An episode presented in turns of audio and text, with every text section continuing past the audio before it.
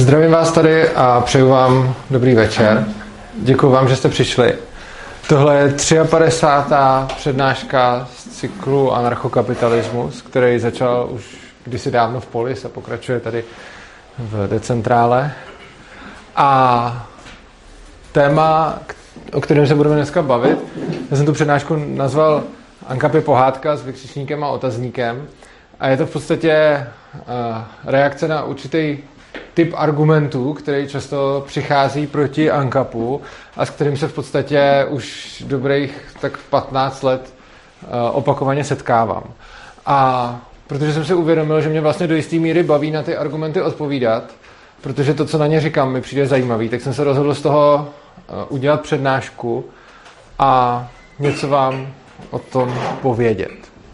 Takže o čem se budeme bavit?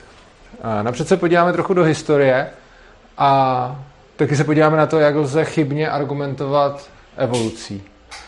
Hmm. Co se týče té historie, a to je vlastně to, co mě k té přednášce tak trochu nakoplo, uh, mám právě věšku bez klece studenta, který mu vedu maturitní práci a který v rámci té maturitní práce bude zpracovat nějaký historický anarchie. Takže o tom se možná tak ještě něco dozvíte. Ale v této přednášce vlastně chci říct, uh, proč z hlediska nějaký argumentace kolem anarchokapitalismu ty historické anarchie nejsou až tak důležitý. Pak se podíváme na oblíbený srovnávání anarchokapitalismu s komunismem. To je takový evergreen. Pak se podíváme na nového anarchokapitalistického člověka. To je, jak socialisti měli nového sociál, lepšího socialistického člověka, tak tohle je alternativa k tomu. A na konci se podíváme na to, eh, jaký je rozdíl mezi tím změnit nějaký paradigma nebo názor a mezi tím měnit uh, lidskou přirozenost. Tak, začneme historickými anarchiema v různé míře nějak existovaly, lomeno dokonce existují. A, ale má to určitý limity.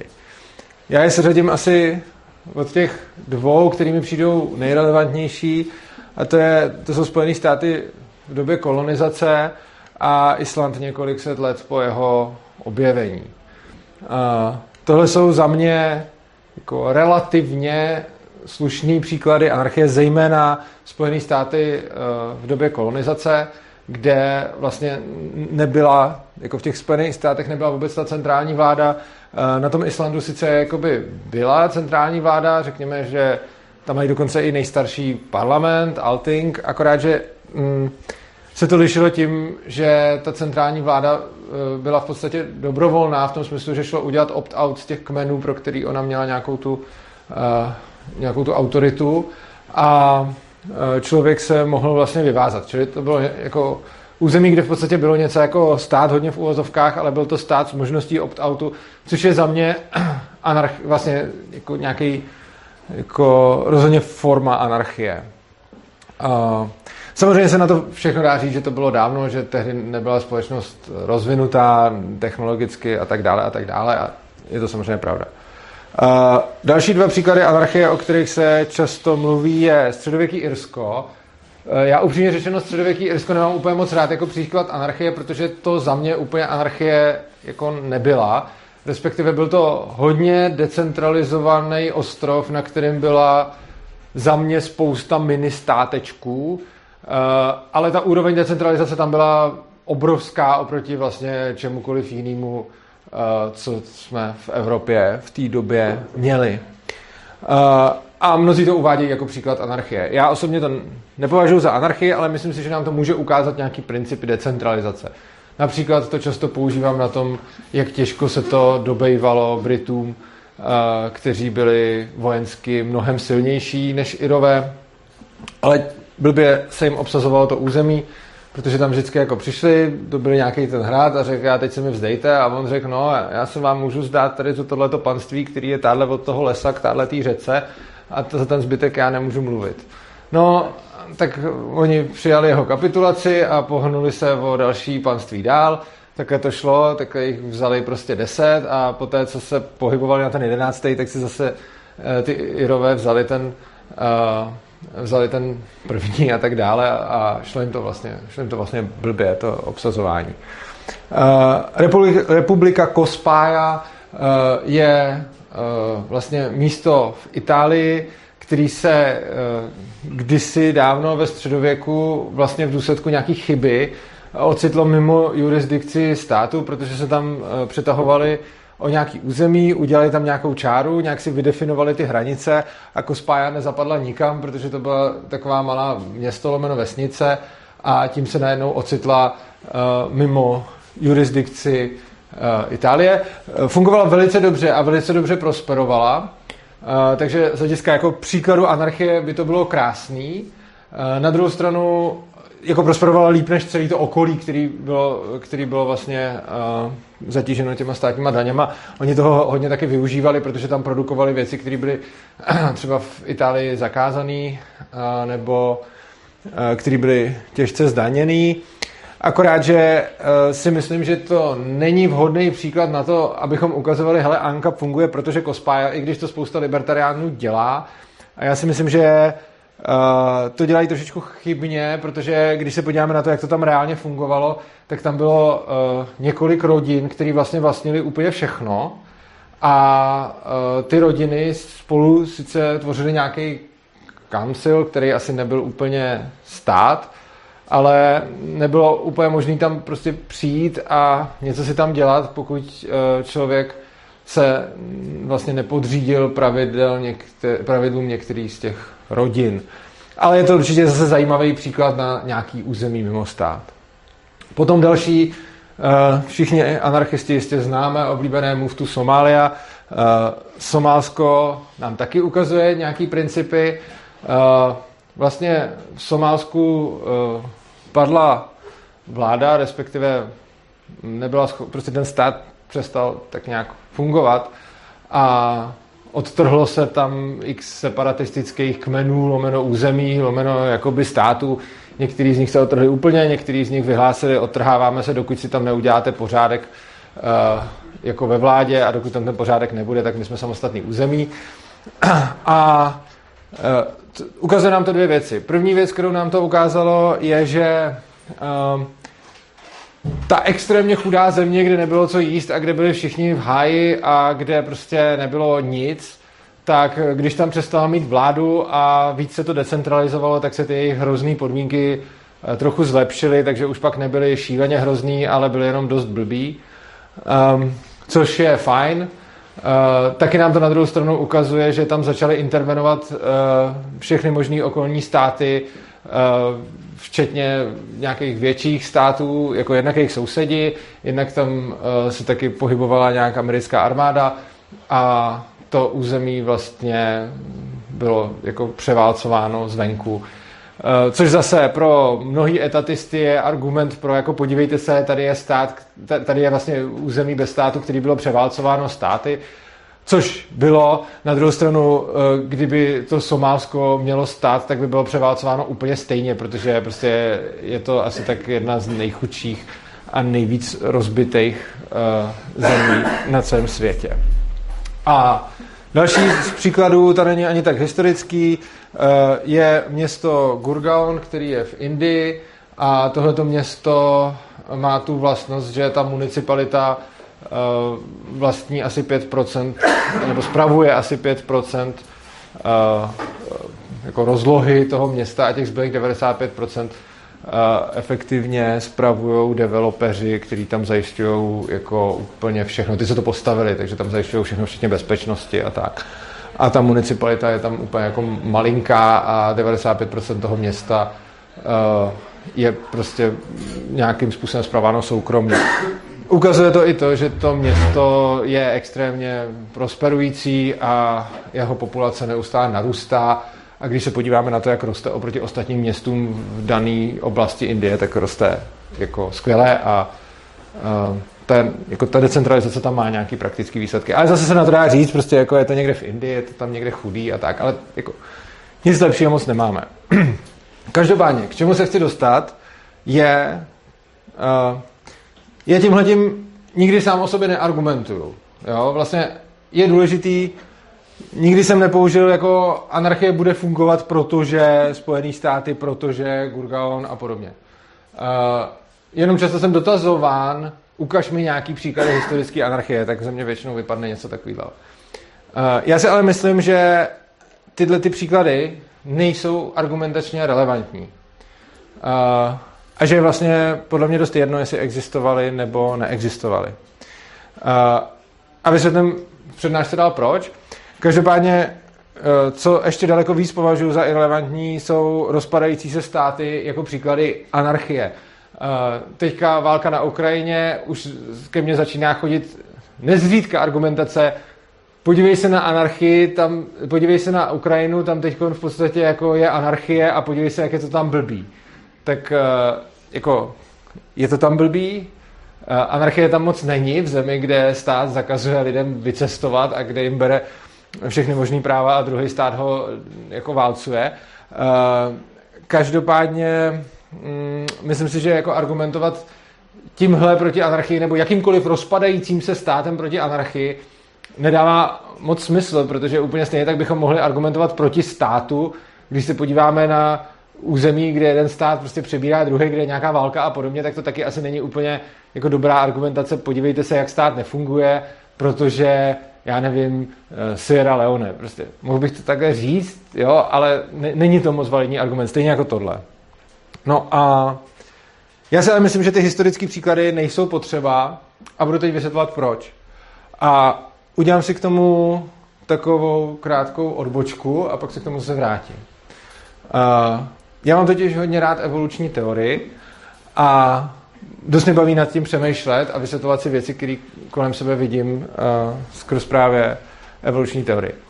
A hodně o ní přemýšlím a už tím štvu svoje okolí, když kdykoliv něco někde vidím, tak říkám, hele, to evolučně, ano, to už se mi směl. Uh, ale myslím si, že existují nějaké argumenty spojené s evolucí, které podle mě nejsou validní a které jsou docela oblíbený.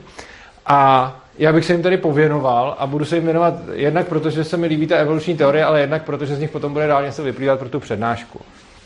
Mám tady tři argumenty evolucí, které jsou podle mě chybný. První argument je, že když něco nám evoluce přidělila, Uh, tak je to přirozený a tak je to žádoucí. Jo? Často se řekne, prostě tím jsme evolučně vybavení, takže je to vlastně dobrý, je to naše přirozenost. Um, já si myslím, že to takhle říct nelze. A když uvedu nějaký protipříklady, tak prostě evoluce nás určitě vybavila nějakým modem eh, fight or flight, což bylo bomba, když nás jako honil někde naštvaný Tyrannosaurus, dobře, tak to bylo v jiné době, ale prostě naštvaný nějaký ještěrák a my jsme tam vytuhli nebo utekli nebo s ním bojovali, což bylo super. Eh, když se dneska budete s někým hádat, tak to nejsou moc dobré strategie, i když evolučně byly. Uh, stejně tak eskalace konfliktů, to je další takový můj jako uh, oblíbený, uh, oblíbená evoluční věc, na který přemýšlím i z hlediska nějakého seberozvoje nebo sebepoznání. Lidi mají evolučně zakódovaný to, že když s nimi někdo jde do konfliktu, tak ten konflikt eskalují. Vidí tam, že jim to působí nějakou bolest a jdou instinktivně působit tu bolest na zpátek Eh, tam, kde cítí její zdroj. Což byla funkční strategie v době, kdy eh, se ten konflikt řešil tím, že jste tu protistranu eliminovali a zabili. Eh, v momentě, kdy tu protistranu neeliminujete a nezabijete, tak je to v podstatě hodně blbá strategie, kterou si naděláte problémy v životě. Stejně tak třeba stres, jak fungujeme ve stresu, jako stres je super mechanismus uh, ve volné přírodě, není moc dobrý mechanismus v práci. Uh, stejně tak třeba sadismus určitě pro lovce bylo výhodný, když byli sadisti. Že? Uh, pravděpodobně proto máme mezi sebou sadisty. Myslím, teda to, to, to je něco, na čem jsem jako, nemám to nikde potvrzený, ale když jsem si přemýšlel evolučně o původu sadismu, tak bych řekl, že bylo v tom, že sadista bude pravděpodobně motivovanější lovec, než ten, kdo sadista není protože chce ubližovat těm zvířatům a tak ten sadismus bude dávat nějakou evoluční výhodu. Což už dneska uh, a vlastně od zemědělské revoluce úplně nebude tak velká výhoda. No a je důležité si totiž uvědomit, že jde o rychlost té evoluce, kdy tady máme nějakou evoluci biologickou, která v podstatě jako pracuje v nějakých milionech let a jako i několik generací je pro ní v podstatě nic. Pak tady má, tak, takže to je jako úplně ta nejpomalejší. Pak tady máme evoluci kulturní, ta je řádově rychlejší než ta biologická, pak která máme evoluci technologickou, která je zase ještě rychlejší než ta kulturní. A my máme v sobě z biologické evoluce zakódovanou spoustu věcí, které dneska už prostě moc nepoužijeme. A potom a další argument, podle mě milný je, nedělejme nic, co není evolučně výhodný nebo co není přirozený. Jo? Že prostě když nám ta evoluce říká něco jiného, tak bychom měli jít podle ní. A já si to, já si to nemyslím. Je sice pravda, že geny předají ti, kdo se rozmnoží, a takže ti z nás, kteří jsou tady, jsou potomci těch, kteří předali své geny a šlo jim hodně o to se rozmnožit. A jako logicky, ale to neznamená, že by to měl být nějaký náš cíl. A pokud chceme dělat nějaké jiné věci, které k, eh, jako k rozmnožení nevedou, tak eh, to vlastně není vůbec ničím blbý, jenom ty své geny dál nepředáme, takže budou předávat dál ti, kteří se chtějí rozmnožovat.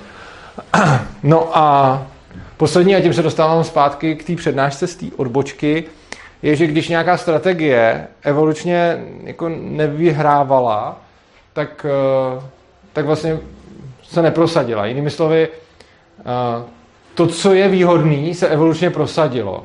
Jo? To by se zdálo. Jenže je důležité si uvědomit, že to pracuje s minulostí. To, co bylo v minulosti evolučně výhodné, se prosadilo, ale to nic neříká o tom, co bude eh, v budoucnosti evolučně nebo jakkoliv jinak výhodný. A to hledisko času je tam hodně důležitý, protože evoluce vlastně, jako tenhle ten argument v podstatě jde úplně proti tomu. Jo? Eh, kdyby byla určitá strategie výhodná, tak by evolučně uspěla, tak to znamená, když to neuspělo, tak to dál nejde dělat.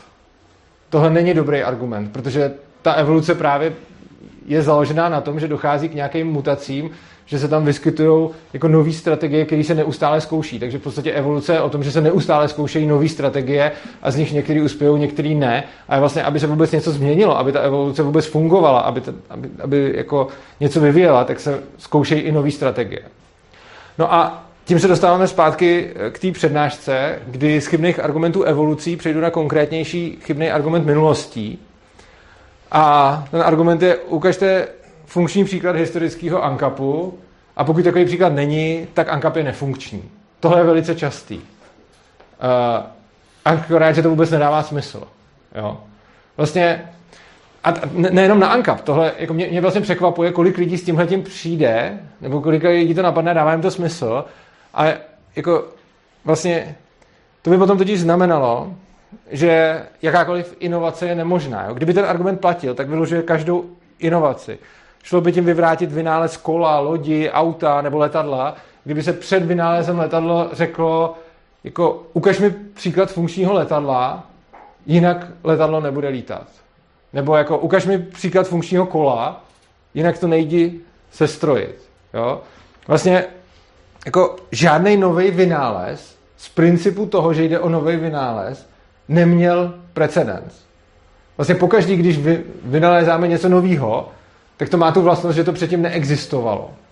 A kdyby platilo tohle, jako nefungoval-li nikdy Anka, pak ani nemůže fungovat, pak by to znamenalo, že nikdy nic nového nemůže přijít, protože vždycky, když přichází něco nového, tak přichází něco, co předtím nikdy nefungovalo a nově to fungovat bude.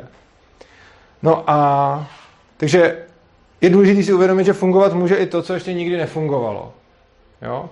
A tohle je jako něco, co vidíme jako nejenom proti ANKAPu obecně, ale vidíme to, že je to často argument proti jakýmkoliv inovacím a je to často argument proti jako Třeba podívejte se, kde v zahraničí tohle to mají. Jo? To I jako v rámci současného toho, že se často argumentuje jako, hele, tohle mají v zahraničí, tak to pojďme udělat, hele, tohle nikde v zahraničí nemají, tak proč bychom to dělali my? Ale kdybychom se drželi tohodle, tak vlastně nikdy na nic nového nepřijdeme. No, takže to je jeden takový. Uh, ano, jasně. Mm-hmm. to jak nějak spíš nemysleli tak, jako že všude, kde to bylo, jak to selhalo. Takže to není pravda. No jasně, ale třeba tak myslej, když se na to nedá použít. Já myslím, že nemyslejí, když se s nimi o tom bavím, nebo většinou ne, protože mi jako Protože asi se mi nikdy nestalo, že by mi ukazoval, hele, tady, tady a tady to selhalo, ale spíš, že mi říkají, teď to nikdy nebylo, tak eh, jak by to mohlo... A mě jako často říkají, no, to je to, to pak přebrali, Mm, no jo, proto jsem mluvil o té evoluci a proto jsem mluvil o těch strategiích, které někdy nefungovaly. Jakože je jasný, že tady byla doba, ve které stát byl uh, účinnější strategií než anarchie, ale to zdaleka neznamená, že to tak jako musí být na pořád. Jo? Že to, že ta, proto jsem udělal tu odbočku k té evoluci, ale vlastně díky, že jsi to, že, jsi to otevřel.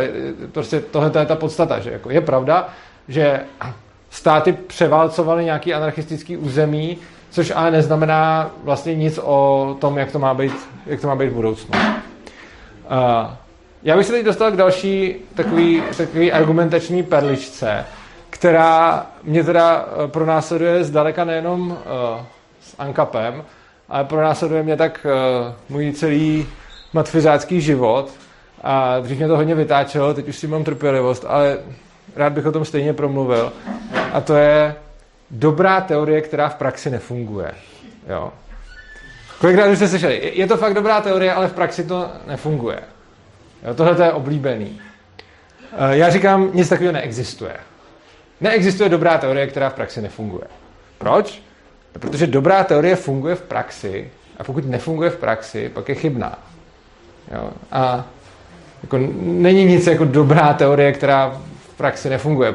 Teorie je dobrá, když funguje a špatná, když ne. No a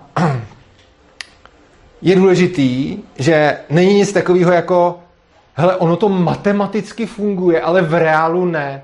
Jo, tohle to mi často říkají lidi taky. Prostě jako nějak matematicky nebo logicky je to pravda, ale v realitě to funguje jinak. Tohle jako neberu a je to nesmysl.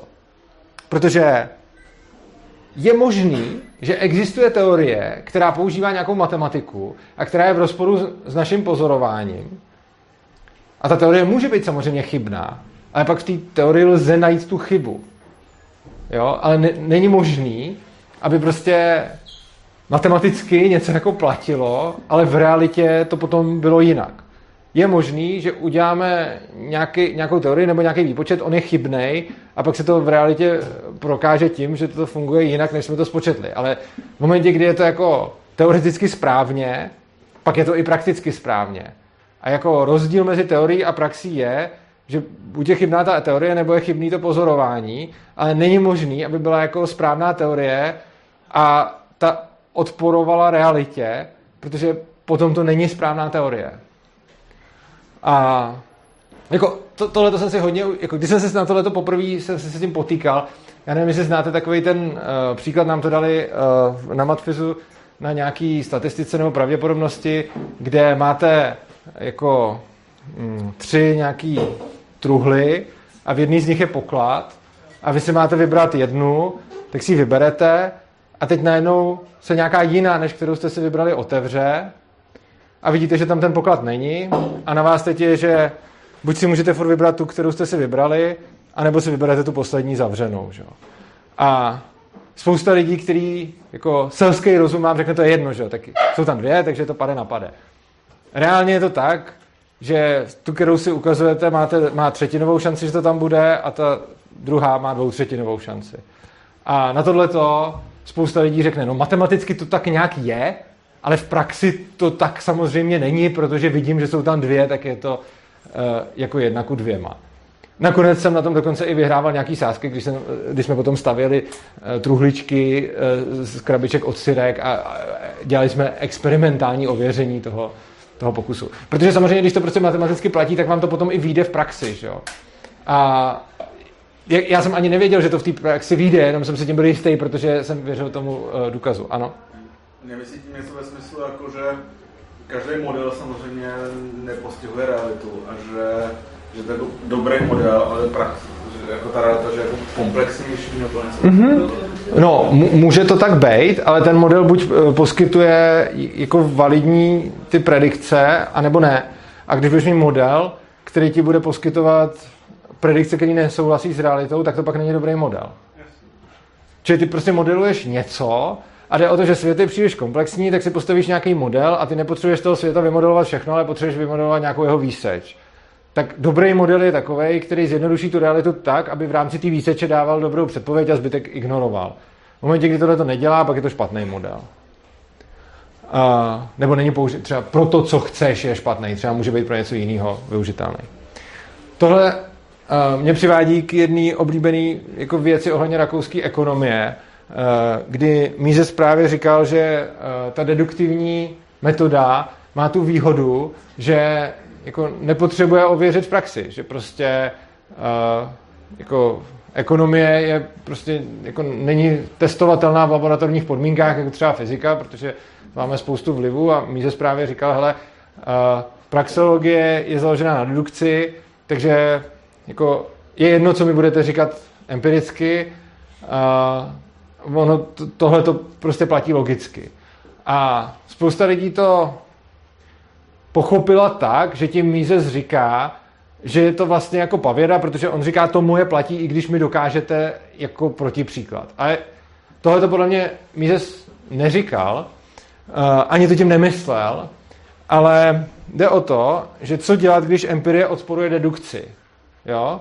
Máte nějakou logickou dedukci, kterou jdete k nějakému závěru a pak máte nějakou, nějaký empirický data, který vypadají, že, že, že vypadají jinak než podle toho závěru.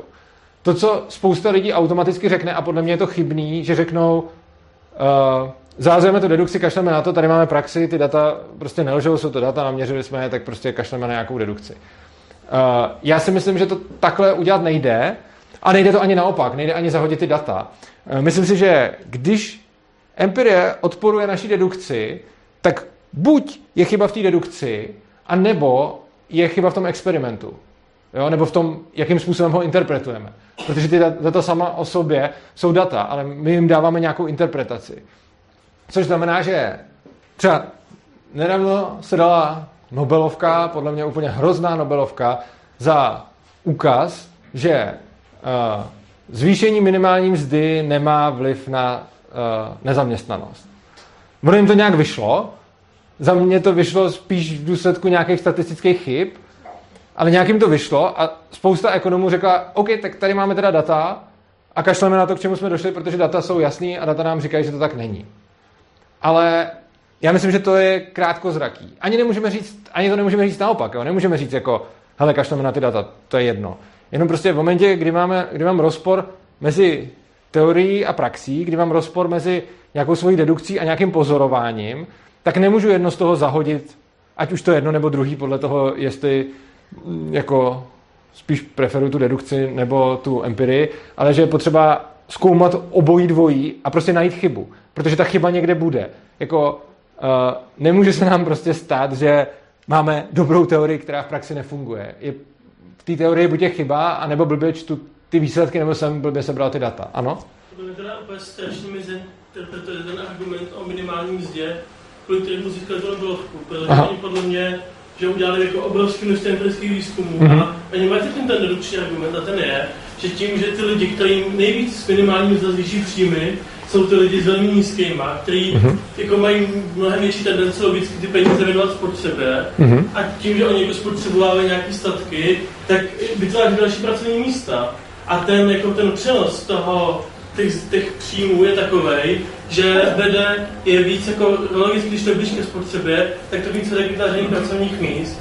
Takže tím, že zvýšíte minimální mzdu, pokud to není nad nějakou tu kritickou úroveň, což někdy 40% toho mediánu, nebo eh, je to přesně někde stanovený, tak to vytváří pracovní místa, které negují ten negativní efekt zvyšování minimální mzdy, který jinak proti původní teorie uh, snižoval a zvyšoval nezaměstnanost. Takže že to, oni to zatím mají ten logický argument. A samozřejmě, že můžete jako říkat, že zase ty firmy přichází o peníze na investice, jaká je kvalita těch pracovních míst a podobně. Ale nemyslím si, že můžete říct, že oni to měli jenom postavit na empirii bez nějaké teorie zatím. Ale proč bych měl, jako tahle ta teorie mi nedává vůbec smysl, protože k tomu bych nepotřeboval zvyšovat minimální mzdu, k tomu, bych, k tomu by mi stačilo prostě nalít nějaký peníze do ekonomiky. No, a to... Ano, kdybyste nalil peníze do ekonomiky, tak nezaměstnanost, no, ale jak to souvisí s tím... No jenže to, to je přesně, a tam, tam se pak ukázala taky ta chyba, že jo? Ono, jako Keynesiánci tohle to předpokládali a předpokládali to tak dlouho, až v 70. letech v Americe došlo k té stagflaci a tam se ukázalo, že to takhle prostě jako dlouhodobě fungovat nebude. Čili jako ano, ta uh, teorie může ukázat, že to krátkodobě nějakým způsobem fungovat bude, ale rozhodně to, z, toho nelze udělat, eh, z toho nelze udělat jako obecný závěr. Protože přesně jako na, na tomhle tom, že když najou peníze do ekonomiky, tak mi stoupne zaměstnanost, na tomhle stavili keynesianci, kteří tohle to aplikovali prostě po druhé světové válce až do těch 70. let, kdy, kdy to fungovat přestalo. To nepřestalo fungovat. Ano, to relativně že fungovalo, tam ten problém byl tím, že způsobovalo inflace. Ale v té době pořád... To už fungovalo, to způsobovalo právě pak už stagflaci. Inflaci to způsobovalo pořád. A oni si... Jo, ale jde o to, že celou dobu ta inflace snižovala nezaměstnanost, takže to byla inflace kombinovaná s, neza, s nízkou nezaměstnaností. A oni si říkali, OK, ta inflace za to stojí, to je v pohodě.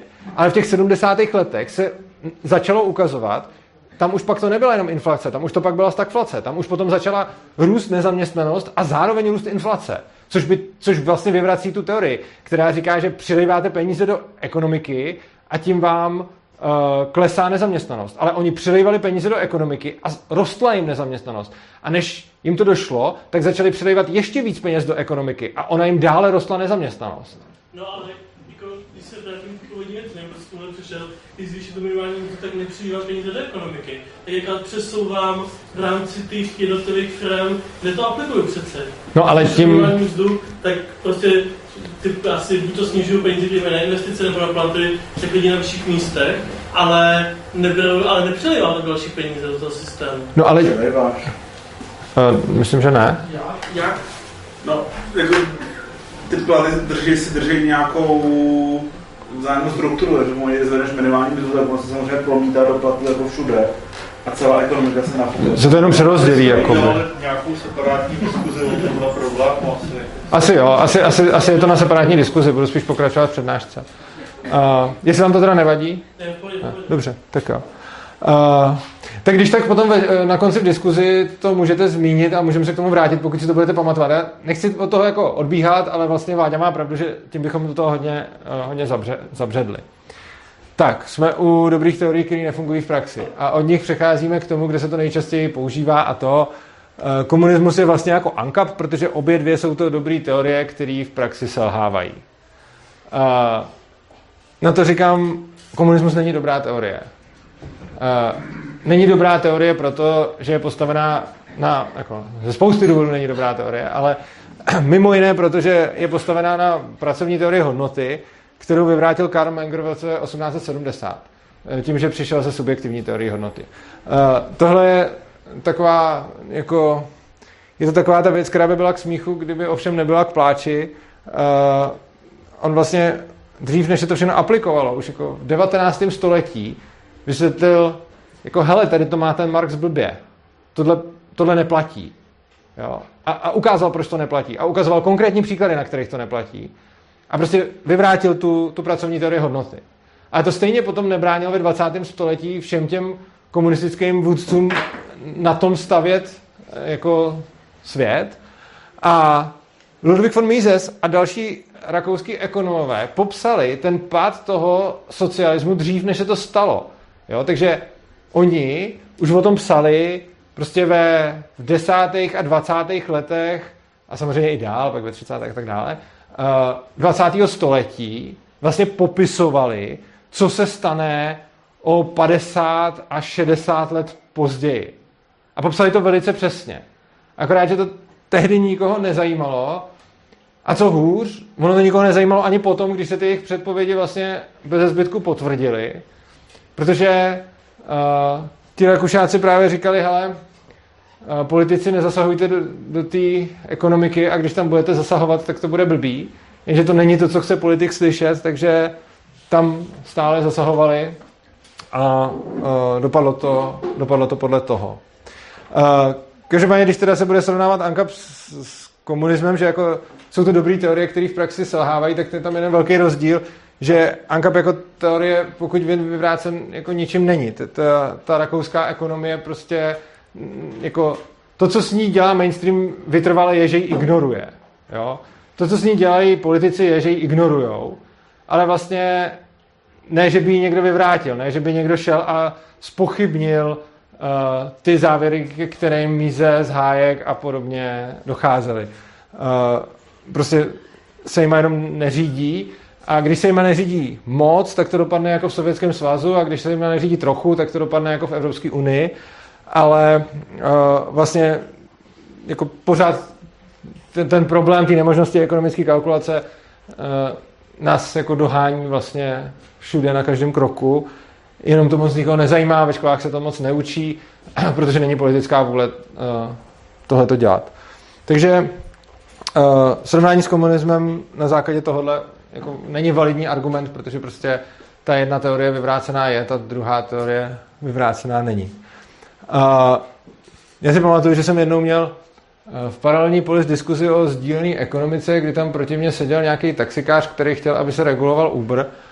A já jsem právě uh, mu vysvětloval, proč si myslím, že není dobrý regulovat Uber a proč by bylo lepší, aby se přestal regulovat i ten taxík.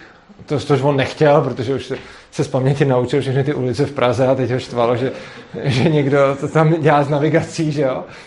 A, a, a on mi právě na to řekl, že to, co říkám, je podobná utopie jako komunismus. A když jsem mu řekl tohle, že ne, že ten komunismus je vyvrácený, tak uh, on se ptal, proč by byl jako vyvrácený, tak jsem mu řekl o tom Mengrovi a o té subjektivní teorii hodnoty, který on asi v životě neslyšel, tak jste tam to tak kejval a já jsem doufal, že třeba řekne, a jo, díky. A nestalo se. a řekl, pro mě to dobrá teorie je. A tím to skončilo. Tak. A od dobrých teorií se dostaneme k ano. Já bych se chtěl říct, že si myslím, že je trošku nešťastně možná použít slovo dobrý. Uh-huh. A vy jste to už párkrát zaměnil za slovo správný, na to, uh-huh. že aby jsem asi schopen přistoupit uh-huh. byl. Každopádně si nemyslím, že dobrá teorie nutně musí být jako v té empirii nebo v té realitě 100% aplikovatelná. A myslím si, že jako i dobrá teorie dokáže právě nás nějakou frakcí posunout někam. Ať už klidně, pokud se budeme bavit o nějakém komunismu, tak si myslím, že Marx přišel sám jako se spoustu zajímavými konceptama. Jo. Ať už klidně, že se vyvrátila, mm-hmm. myslím, že nám to dalo úplně nový pohled. Jo. A nebo i nějaký koncepty jako odcizení. Tak jako si myslím, že já bych to byl schopen nazvat právě dobrou teorii, že nás to nějakým způsobem posunulo i dál, i když vyvrácená byla, ale jako to takhle tak moc, ale... Vlastně děkuju, souhla, děkuju, souhlasím, máte pravdu, je to zajímavý pohled na to. A je fakt, že teorie může být dobrá i v tom smyslu, že je nesprávná a tím nám něco přinese. A rozhodně jako Marx, eh, když si ho čtete, tak to není jako jenom snůžka ptákovin. On byl ekonomicky velice mimo, mi přijde, ale měl jako zajímavý, dobrý myšlenky a měl zajímavou kritiku státu, jo? takže nemyslím si, že Marx by byl jako celý jenom špatně a je pravda, že jeho ekonomický omyl, i když mě teda přijde, že zrovna Marxovy ekonomický omyly jako dobrá přivedly nás k tomu, že jsme za cenu jako desítek milionů mrtvých si mohli v praxi vyzkoušet, jak to bylo blbý, ale on vlastně nepřišel s ničím až tak novým. Jo? On vlastně navazoval na nějaký uh, ekonomy, který žili před ním uh, a třeba na Ricard, Ricarda nebo tak, ale vlastně nemyslím si, že Marx přišel s něčím až tak uh, úplně jako převratným na poli ekonomie. A to, ale má, jakože máte pravdu, že vlastně teorie může být dobrá i tím, tak já teda to dobrá nahradím za jako správná. Jo? Protože může být dobrá i v tom, že se mílí a že odhalíme ten omyl, což se mi vlastně líbí. Platná, ano. Jo, platná, ano. Tak jo. Uh, tak, a dostaneme se Eh, k lepšímu socialistickému člověku. Eh, znáte lepšího socialistického člověka, který je uvědomělej, soucitný, moudrý, eh, vzdělaný a všechno. Slyšeli jste ten, ten koncept, já se k němu dostávám relativně často. A, a jako různí socialisti a komunisti s tím často operovali, spíš v minulosti. Mám tady třeba že toho Marxe, Trocký taky, no, Novotný jako prezident náš, no náš, prezident uh, český. Uh, a, uh, a, ale třeba Noam Chomsky. Noam Chomsky je mimochodem jako extrémně chytrý chlap. To je ten, co uh, přišel s, s těma uh, s, uh, formálními jazykama, s gramatikama, automatama, jakože ten, jako, na poli informatiky ho třeba hodně respekt. A vlastně já ho respektuji i jinak.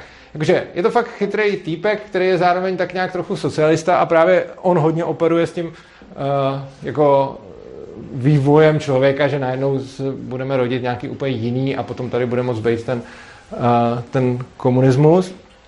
A uh, je zajímavý, že ten lepší socialistický člověk byl někdy podmínkou socialismu a někdy byl jeho produktem. Oni to tak nějak různě střídali, jo? takže někdy říkali, hele, když, budeme, když zavedeme ten socialismus, tak pak ty lidi začnou být jako moudrý, soucitný, lepší a úplně skvělý. A někteří zase říkali, hele, musíme napřed vyrobit ty lepší lidi, aby nám pak ten socialismus fungoval. A na tohle to eh, podle mě velice dobře zareagoval ten Mises, který vlastně dokazuje, že to úplně nestačí, protože přes tyhle ty lidi lze vyřešit ten problém motivace. Ten socialismus má dvě základní problémy. První je problém motivace, druhý je problém ekonomické kalkulace. Problém motivace je takový to, že ty lidi prostě nechtějí pracovat na tom společným, protože to se jim to nevyplatí, protože si radši jedou na sebe a takže potom se to všechno rozkrade, což je to, co se tady dělo. A ten problém ekonomické kalkulace uh, vlastně ještě ukazuje, že bez toho, aby měli ceny a trh, tak se nejsou schopni ve větším počtu domluvit, co vlastně potřebují a pak mají nedostatky. No a uh, Mises vlastně ukazuje, že i když bude mít lepšího člověka, uh, který ho tady předpokládali ty Marx, Trotsky, no na novotního Mises asi nereagoval, že? Uh, takže uh, že vlastně to nestačí, protože on sice vyřeší ten problém motivace, protože půjde do té fabriky a bude tam prostě hákovat pro ten lepší socialismus, ale to stejně nevyřeší ten problém té ekonomické kalkulace. S čímž ale potom přichází ten Chomsky, to je dobrý, ten reaguje zase na toho se, že ten člověk bude jako ještě jako nějaký úplně telepatický a že budeme mít jako nějakou takovou úplně jako hive mind, on to také nenazývá, ale mi to tak přijde, a že si budeme jako posílat ty preference nějak prostě telepatí. A jako je pravda, že až takhle lepší vylepšený člověk by asi řešil i ten problém té ekonomické kalkulace.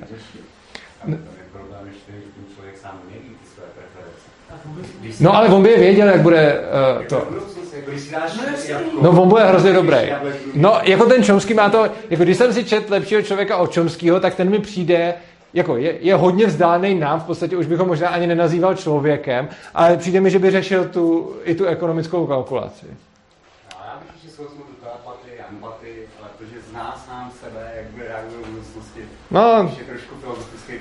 No, tak, uh, no a protože oni to takhle měli, tak ty lidi, kteří se tak nějak seznámí s tím ankapem, kterým přijde stejně jako ten komunismus, tak řeknou ha, a vy anarchokapitalisti nepočítáte s lidmi takovými, jací jsou.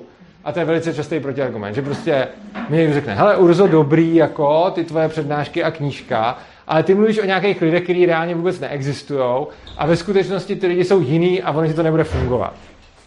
A tak já už dělám asi 15 let to, že se že tam ukažte mi kde.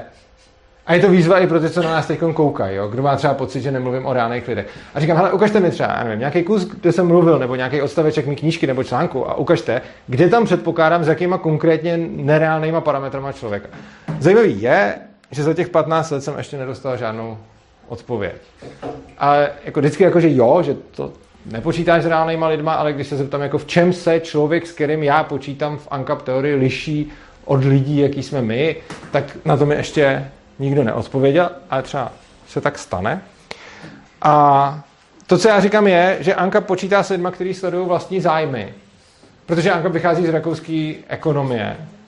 A zejména nepočítá s lidma, kteří by byli nějaký skvěle logický nebo uvědomělý, nebo prostě nějaký jako uh, prostě dokonale racionální, byť Mízes to slovo racionální používá trošičku jinak.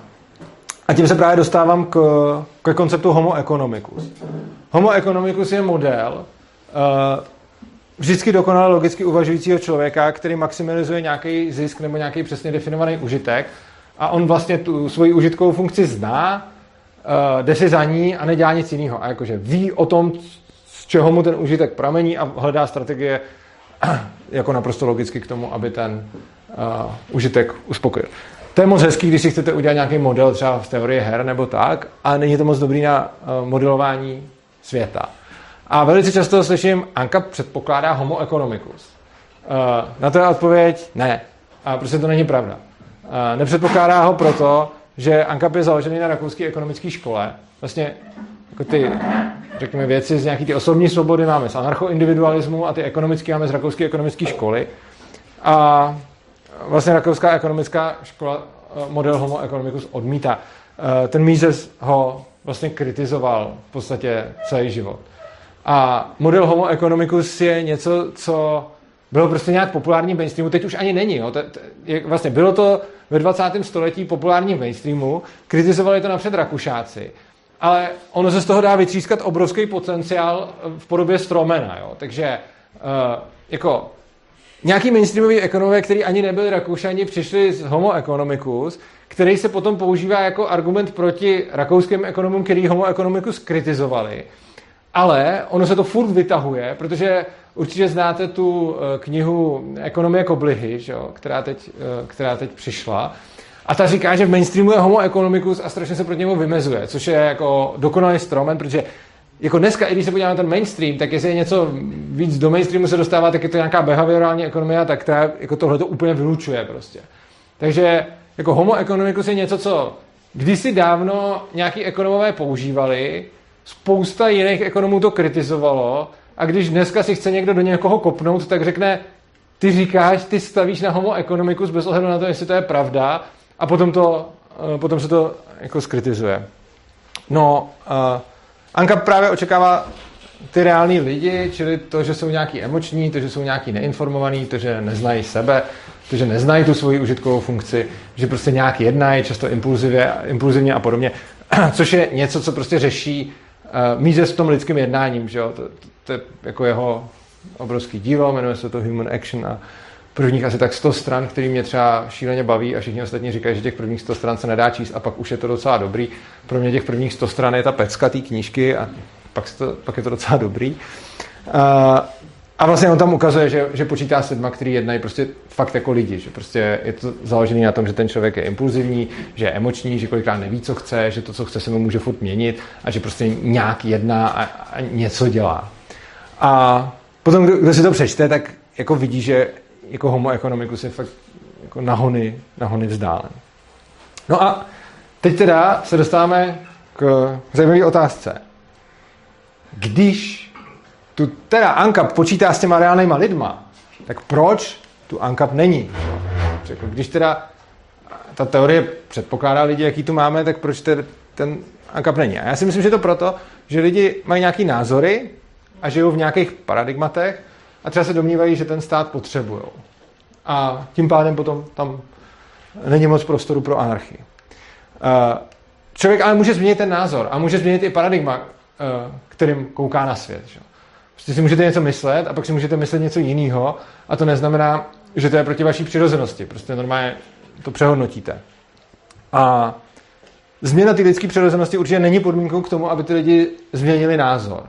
Jo? Takže to, co si myslím, je, že ANCAP můžou tvořit úplně stejný dnešní lidi, kteří jsou tady teď, pokud změní názor. Ale nemusí změnit to, kdo jsou.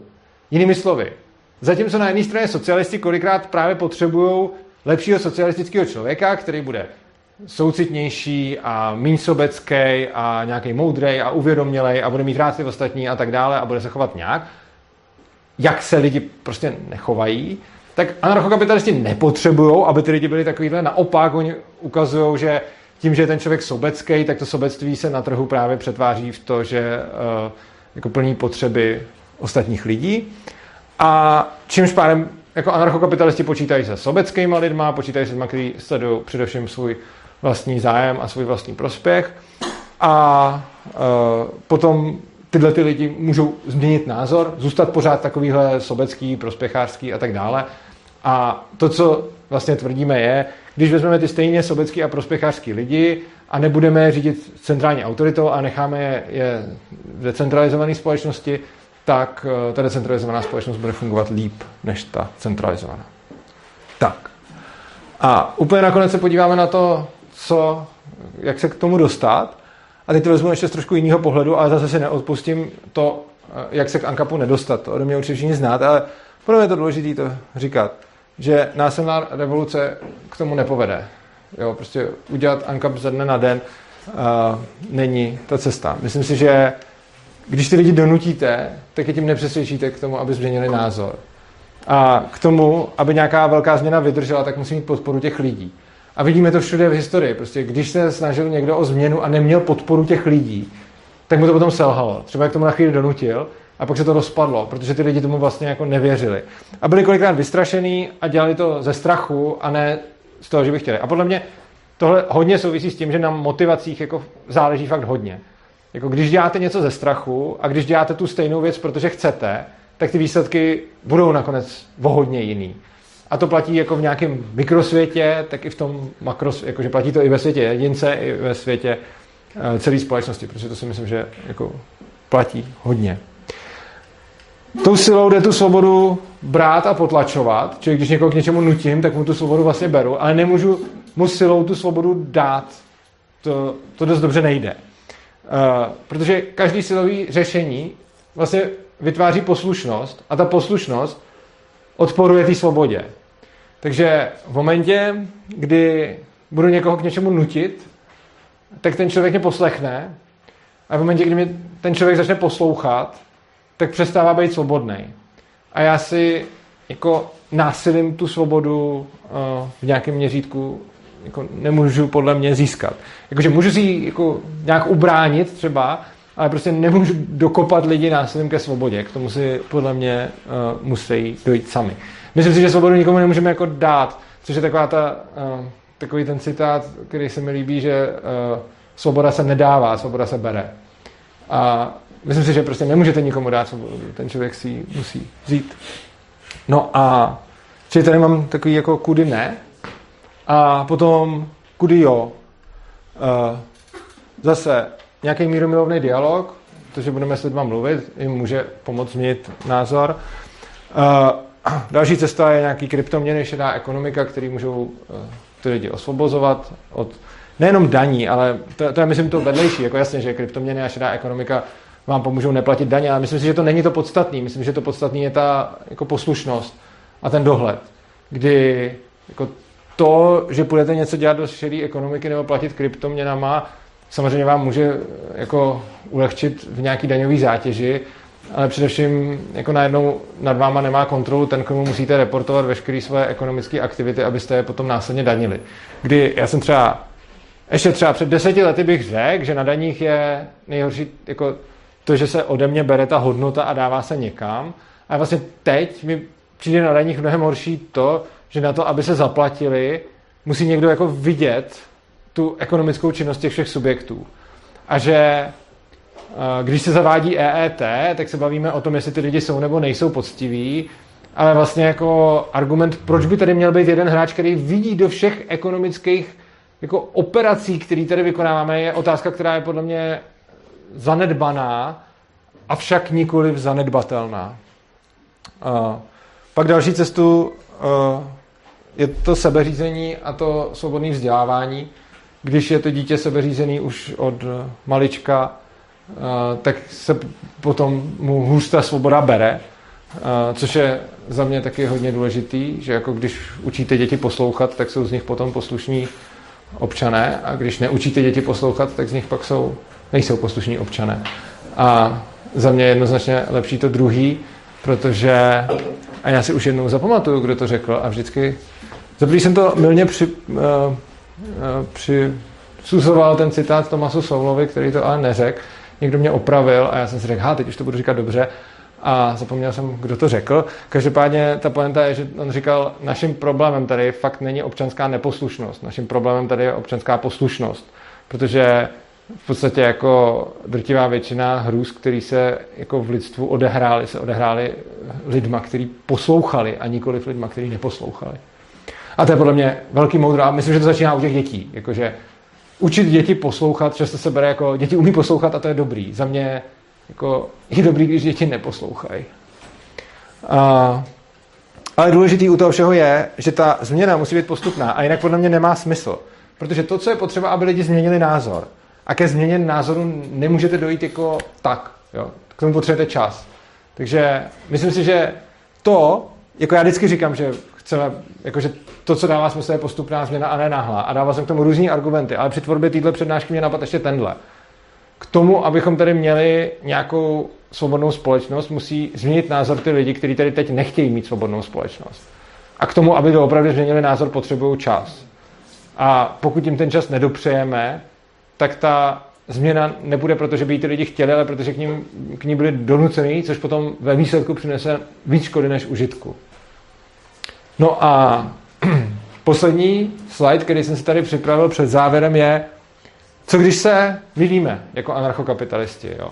A to se mi taky moc líbí. Uh, jako, co vlastně, když nemám pravdu? Něco jsem přehlíd, něco, něco jako nevíme, něco nám ušlo.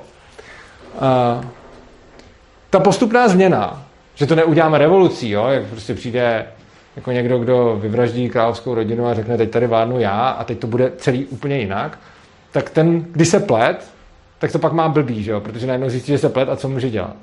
Když to budeme měnit postupně, tak se v průběhu toho budou ukazovat případné omily, který, eh, kterých jsme se jako dopouštěli. To je jako první výhoda té postupné změny. Jo, že vlastně, když najednou změním tady společenský řád a řeknu, od zítra platí něco, tak prostě udělám šíleně moc změn najednou a je naivní si jako myslet, že všechny udělám jako dobře, že budou k lepšímu.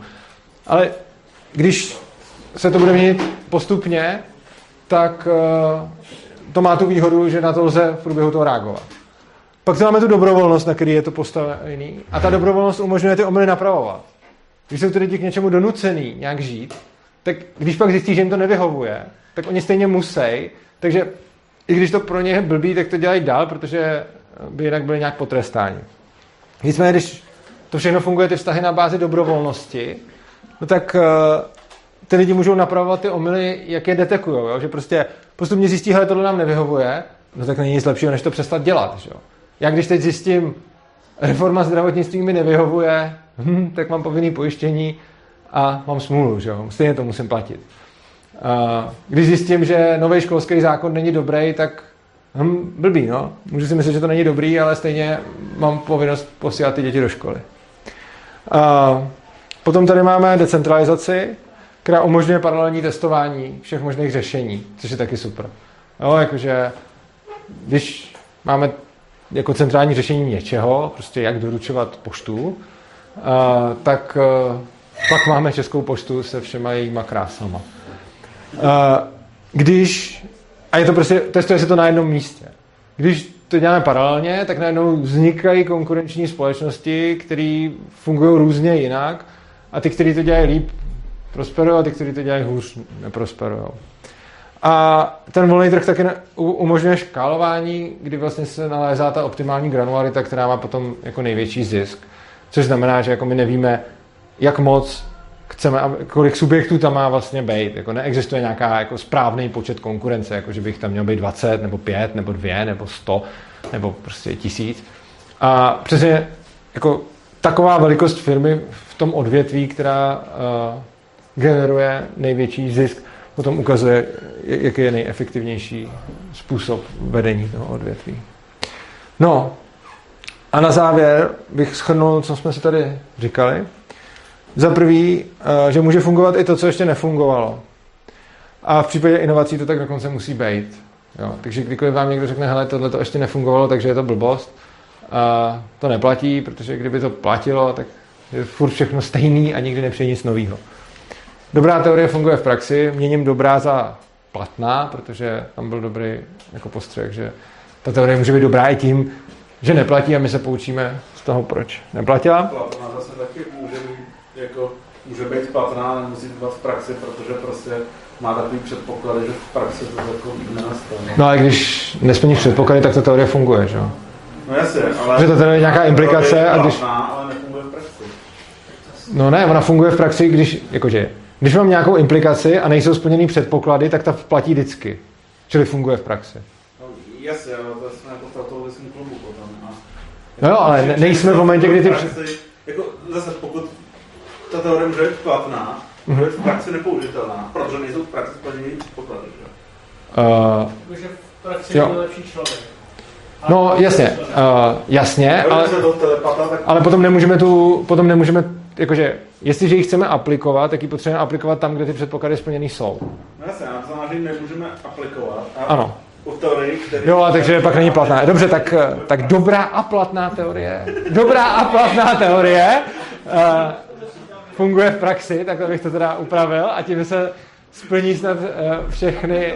Uh, no, tak jako to už byla trochu tautologie. Aplikovatelná teorie funguje v praxi, je divný, ale, ale platná a dobrá teorie funguje v praxi. Uh, Dál anarchokapitalismus počítá s reálnýma lidma. Proč? Protože rakouská ekonomická škola počítá s reálnýma lidma. Eh, homo economicus a všechny podobné nesmysly jsou uh, rakouskýma ekonomy kritizovaný a Anka z nich rozhodně nevychází. A neznám snad žádného anarchokapitalistu, který by počítal jako z homo economicus. Nesetkal jsem se. Uh, změny názoru nebo dokonce paradigmatu vyžadují čas. Takže uh, pokud se chceme k čemukoliv smysluplnému dostat, uh, je třeba to dělat postupně a neočekávat výsledky zítra, protože pokud se nám povede dosáhnout nějakých výsledků zítra, budou to velice pravděpodobně výsledky, které se ukážou být uh, pozítří špatné. Tak a poslední, než dáme dotazy, je, já vás hlavně chci pozvat na příští přednášku. Tahle ta přednáška pro mě bude hodně důležitá a bude taky jiná, než uh, přednášky moje bývají. Většinou mám nějaký téma, který mám zpracovaný, o kterém se domnívám, že mu do nějaký míry rozumím a snažím se vám ho předat. Uh, v červnu, 7. června, uh, budu přednášet o něčem, čemu sám až tolik nerozumím, nebo necítím se v tom tak silný. A to, co doufám, je, že mi s tím pomůžete. Takže jako část té přednášky bude, že vám budu něco předávat, k čemu jsem došel. A část té přednášky bude o tom, že mě bude zajímat, co mi budete říkat a že mě bude zajímat, zajímat uh, vaše reakce.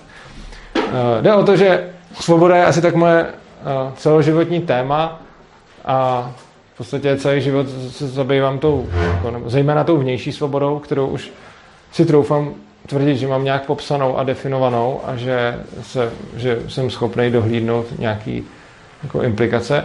Jenže pak tady máme něco, co je neméně zajímavý, možná pro mě v posledních letech ještě zajímavější, a to je svoboda vnitřní, jako co má člověk v sobě. A to upřímně řečeno ne, nejsem asi schopen nějak, jako vidím, že se tím zajímám už dlouho, ale že se v tom nevyznám tak jako v té svobodě vnější nebo v tom ankapu, protože je tam uh, spousta věcí, ke kterým jsem si ještě nedošel. A zjistil jsem, že pro mě jedno z, jeden z nejefektivnějších způsobů učení, a to už jsem zjistil kdysi dávno, uh, když jsem psal články na Defensive weblog, že prostě napíšu článek a potom mi spousta lidí napíše, proč jsem debil. A někdy jenom napíšou, že jsem debil, to, to, to tak neposune, ale někteří napíšou i proč. A to je vlastně super. Takže já potom a zjišťuju, že tím, co dělám, touhletou prací, se vlastně hodně učím z toho, eh, co mi říkají lidi. Takže jako o něčem přednáším, nebo o něčem video, a pak si ty komentáře, nebo poslouchám, co mi říkáte a často třeba odhalím, že hele, takhle jsem se na to nepodíval, nebo hele, tohle ještě nemám nastudovaný, tak to je dobrý tip k tomu, co si k tomu ještě potřebuji přečíst. A doufám, že ten proces právě v tom červnu eh, právě v tom červnu které využiju. Mimochodem, v tom červnu budu mít i uh, na stejný téma livestream. To bude poprvé, co bude přednáška a livestream na stejný téma. Uh, a jo, což mi připomíná, můžete přijít zítra v 7 na livestream, ten bude o dezinformacích. Tak, uh, to je zatím všechno. Já vám tady pošlu tuto kasičku a poprosím vás, jestli byste do ní něco přispěli, nebo krypto, nebo fiat, protože Svobodný přístav je organizace, která bere jenom peníze, které dobrovolně chcete dát a máme celou spoustu projektů, který spotřebovávají celou spoustu peněz a, a potřebujeme k tomu vaši podporu, protože jinak bychom nemohli pořádat konference a přednášky a dělat spoustu zajímavých průzkumů.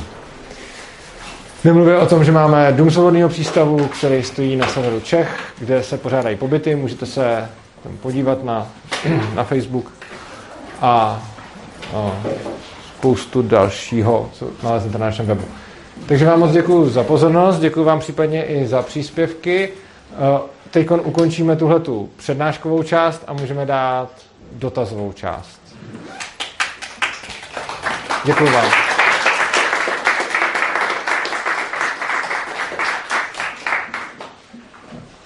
Má někdo nějaké dotazy? Ano. Můžu se zeptat na, tu, na ty příklady anarchii. Uh, ono jste se do toho hodně i potom pouštěli, s, eh, když jste měli tu debatu s Hamplem mm-hmm. okolo divokého západu, kolonizace a tak. Byla to taková dost jako zrušená debata, která vlastně jako eh, chvíli jste se jako neposlouchali.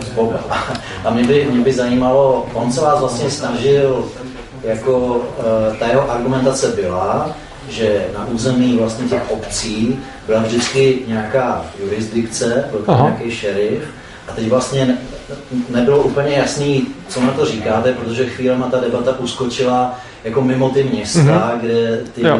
lidi prostě cestovali mm-hmm. asi úplně neregulovaný, tak jsem se chtěl zeptat, jak to, jak to vlastně, že až tak moc o tom nevím, jak, jak, jak to vidíte. Jestli teda je to ten, ta, ta doba té kolonizace o tom, že skutečně jako v těch městech byla ta jurisdikce daná nějakou místní eh, demokracii nebo nějakou jako oligarchii, která si zvolila ty zástupce a toho šerifa a vlastně bez těch pravidel to bylo jenom mimo ty jurisdikce, anebo je to ještě nějak trošku jinak? Uh, anarchie za mě neznamená stav bez pravidel. Uh, pravidla podle mě budou všude. A i v té nejsvobodnější společnosti největší anarchie budou pravidla. A co se týče toho, že máte prostě nějakou zemi, kde máte města a ty pravidla se tam prostě nějakým způsobem uh, spontánně tvoří, uh, tak to za mě je anarchie, zejména protože ty pravidla byly jako velice blízký právě principu neagrese a vlastnickým právům. Samozřejmě nebylo to, že, by to, že bych mohl říct jako ty pravidla, podle kterých fungovaly šerifové na divokém západě, byly uh, princip neagrese. Nebyly, měly tam nějaké výjimky, ale velice se tomu blížili. Jako v, prostě hlídali se vlastnický práva v podstatě. A vlastnický práva byly, řekněme, jako 95%, a to se teď vymýšlím to číslo, jenom se to snažím jako připomínat, takže teď to říkám spíš jako metaforicky. Třeba 95% spolu se tam rozhodovalo v souladu s vlastnickým právem, nebo i víc. A skoro vždycky, když šlo o to, že někdo byl poškozen, tak, byly poško- tak, bylo, tak byly porušeny jeho vlastnický práva. Což je za mě jako dost anarchistický stav, protože když se podíváme na eh, dnešní třeba Českou republiku, tak eh, jako spousta sporů vůbec není o tom, že někdo by porušil něčí vlastnický práva, ale že někdo vymáhá svoje pozitivní právo. A často ty soudy rozhodují v rozporu s vlastnickými právama. Takže pak máme tady spoustu různých zločinů bez oběti a tak šlo možná spíš o to, že zatímco mimo ty města mm-hmm. nebyl, nebyl vlastně jako ten monopol na to vynucení těch pravidel, Aha. zatímco mám pocit, že ta jeho argumentace jako směřovala k tomu, že na území těch měst a těch obcí jako byl ten monopol té autority, která vynucovala třeba v rozporu s vůlí některých občanů jako to právo vlastně. Uh, za mě je asi takhle nějaký monopol na násilí budeme mít vždycky někde, protože třeba majitel pozemku bude mít monopol na násilí na tom svém pozemku. Jo, takže vždycky to, a jako pokud uh, někdo dobrovolně odevzdá jako svoji, jako nějakou svoji pravomoc nebo nějaké své právo, ho deleguje, tak to je pořád v pohodě. Uh, nicméně ty pravidla, které si tam vymáhali třeba tím šerifem, tak uh, pořád respektovali to, že ať si na svém pozemku každý jako dělá, co chce a do tohle toho jim nezasahoval. A řešil nějakým způsobem konflikty mezi těma lidma, ale pořád bylo vlastně jako právo na ten pozemek svatý. Prostě můj pozemek, moje pravidla a proto to vnímám jako anarchii, protože uh, i v těch městech vlastně, kde byla třeba jurisdikce toho šerifa, tak to ale neznamenalo, že ten šerif mohl prostě na základě nějakého zákona někam jít, vykopnout mu dveře a udělat tam prohlídku, jestli tam třeba nemá nějaký drogy. Jo. Tohle prostě ne- nebylo. Což znamená, že ty lidi si tam sami zvolili někoho, kdo jim bude, a platili ze svých peněz někoho, kdo jim dodržoval pořádek, ale ten člověk v podstatě dodržoval uh, to, aby byly respektovaný vlastnický práva a je vlastně jedno, jestli tam byl jako jeden, nebo jestli by tam byly dva, ale dokud vymáhají vlastnický práva a ne, nevymáhají pozitivní práva, tak je to za mě jako stav té anarchie. Plus si myslím, že, a to je další důležitá věc, že tam jako vlastně asi taky jak kde, ale mohla vlastně vznikat konkurence, jo? že když já jsem viděl, jak se k sousedovi by někdo vloupával, a já bych ho třeba zastřelil, toho lupiče, tak jsem vykonal spravedlnost a tím to jako haslo a nebylo to tak, že by nad tím pak ten šerif musel ještě jako znova něco rozhodovat, ale že vlastně uh, se jenom řešilo, jestli byly nebo nebyly naručený vlastnický práva a čí a jestli se tomu nějak bránilo nebo, nebo ne. Nějaký další dotazy? Ano. Já bych třeba hrál trochu Diablo advokáta. Super. Eh, dejme tomu, že tady uh, těch anarchistů je, nebo libertariánů je poměrně málo a máme tady takový spory, kdy třeba jeden druhý mu rozbil mobil, že jo, nebo takový. Někde je trochu kretén, ale když ta společnost bude celá, no, tak, jako konkrétní. tak tam budou jako vědět, já ne, neřekl jsem jméno. a ten, co rozbil mobil, nebyl libertarián, ten nejmenovaný. Ale, tak budou, bude těch kreténů jako více, budou větší, jo. A, um, takže kdyby nás bylo lidí jako víc, tak uh, budeme mít mezi sebou i lidi, kteří udělají horší věci, než že rozbijou mobil. To určitě. A řekl že máme i teď, jako. Jenom to nevíme.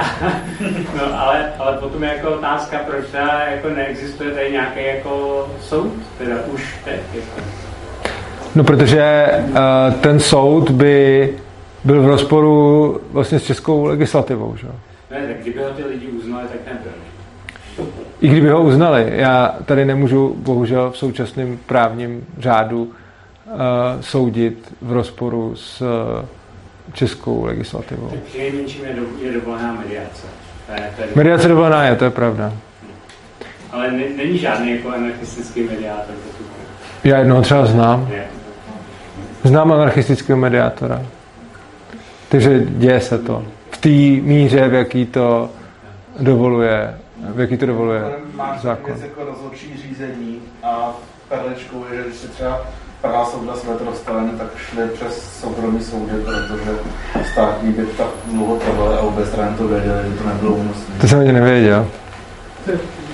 Ne, není toho slyšet, s No, Ty asi. Jo. Když jsem Praha řešila prostě problémy s Petrostavem jako magistrát, tak řešil přes soukromý rozhodčí spory, rozhodčí soud, protože prostě ten městský soud by trval tak dlouho a obě strany to věděli, potřebuje to rozhodnout, takže i státní instituce někdy jako utíká z toho státního soudní. Tak já provozu aplikaci, která se jmenuje disput.io, kde jsou právě mediátoři, takže kdybyste chtěli se sporem, tak můžete tam a můžete na obě strany, můžete být i mediátoři, i, i, i žádné podmínky tam nejsou, takže... To je skvělý. Jestli máte někdo další nějaký anarchistický projekty, tak si můžete udělat reklamu. A. Jako vlastně mediace, když si to tak vezmu, jo, tak eh, v anarchistických svobodných školách se neustále řeší nějaký konflikty, které tam mají mediátory a nepotřebují ani tresty, ani nějakou, nějaký výkon moci násilný a podobně. strašně líbil takový ten projekt, takový ten decentralizovaný soudnictví. Někdo se snaží plánovat na internetu. Jo. krásný princip, že ty soudci jako jsou vybraný nějak náhodně, vydělávají na tom, když uh, mají schodu s těma soudcema.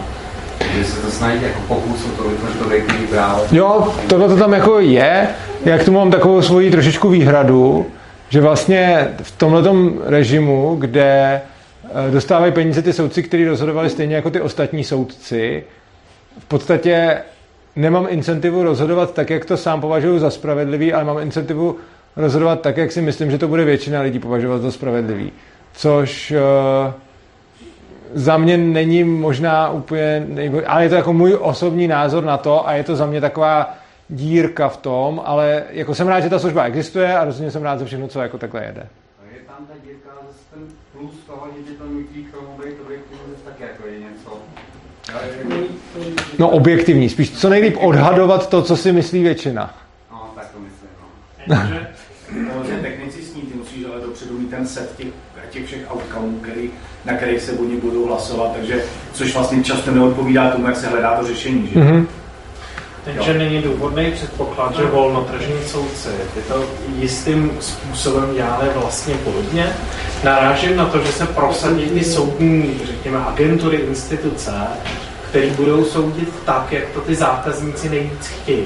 Což znamená, že on sice není odmíňovaný za to, jak soudí jiní soudci, ale zároveň je tam ten tržní feedback, aby rozhodoval tak, jak chce většina No jasně. Lidí. E, jako ano, ale nejsem si jistý, jestli jak chce většina lidí, jak chtějí ty strany toho sporu, což je něco jiného. E, jako volnotržní soudce určitě bude rozhodovat tak, aby to co nejvíc vyhovovalo... Ne, strany toho sporu, ty, ty ostatní soudci. On chce rozhodovat tak, jako ty ostatní soudci. Což Ne. se dá a proč samozřejmě většina lidí. Taky nesouhlasím úplně, protože tebe nezajímají jenom ty strany eh, Mitrošu, toho soudu, ty jsou pro tebe krátkodobě důležitý. Ale dlouhodobě ostatní tvoji potenciální zákazníci Eh, vidí, jak ano. soudíš, což znamená, že pro tebe jsou Jo. jenom ty účastníci. Ano, ale a jde o to, že když najdeš řešení, který nikoho předtím nenapadlo a jsou s ním všichni spokojení, tak to je podle mě to, co z tebe bude dělat toho nejlepšího soudce. Že vlastně ty nemusíš rozhodnout jenom jako ano, ne, vyník, nevyník a tak, ale prostě hledat řešení. A pokud se ti povede najít, jako, ne, ne všude to jde, protože někde máš samozřejmě prostě situaci, kde se blbě jako hledá nějaký úplně řešení, ale velice často si myslím, že lidi jsou zaseklí na tom, že buď to bude tak, nebo to bude jinak a ty teď pokud dokážeš přijít s řešením, který nějakým způsobem uspokojí obě dvě ty strany, uh, tak když budeš tomhle tom kreativní, tak potom i v důsledku toho dál se na to budou obracet další lidi, i když si třeba nutně nedal ani jedné straně za pravdu. Ale pokud se ti povede najít řešení, který je třeba pro jednu stranu víceméně stejný a pro druhou lepší, než navrhovala, tak je to pořád super, že jo? Jo, to jo, já neříkám, že je to stejný jako v případě schody s Jo, mhm. soudcemi. Jo, souhla- Každou vracel jsem, událost jo. je takový, aby Souhlas. Ano, jo. Může ještě k tvojí Ano. teda řešení nějaký, že bych třeba zkusil to, eh, že ten soudce zároveň může popsat ty argumenty, které vedly k tomu rozhodnutí a tím pádem všichni ty ostatní Ano. taky budou vidět ty argumenty a Jo. budou se snažit najít to, Mhm. to řešení, které vypadá nejspravedlivěji, Jo. protože to předpokládá to. Tak. Nějaký další dotazy? Pokud ne, ano. Já si ještě k tomu, já jsem jako, s- jako se snažil pochopit ten náš point, ale já přijde nevidím ten rozdíl mezi tím, co říkáte vy, a tím, co říkají některý ty levičáci o tom jako daném člověku, o tom, jako říkáte o tom, jak to státní vzdělávání je, jako teda pokřivuje. Ale když ty to sami říkají o tom, jako to kapitalistickém vzdělávání lidí jako Foucault a podobně, že jako ten školský systém a ty podmínky ty lidi jako mění nějakým způsobem, který pak nevyhovující pro ten jiný systém, že vlastně říkáte úplně to samé, ne? Že je potřeba změnit vzdělávací systém, odstranit tu indoktrinaci tím státem, nízkým kapitalismem a v- tím se ty lidi jako změní v to, aby teda nebyli poslušní, ale byli vhodní pro, pro ten kapitalismus. Čím je ten jako zásadní rozdíl mezi tou jejich představou a tím, co říkáte vy? V tom, že já neposlušného člověka mám v tu chvíli, co se narodí, a to, co já říkám, je jenom nedělejme z něj poslušnýho.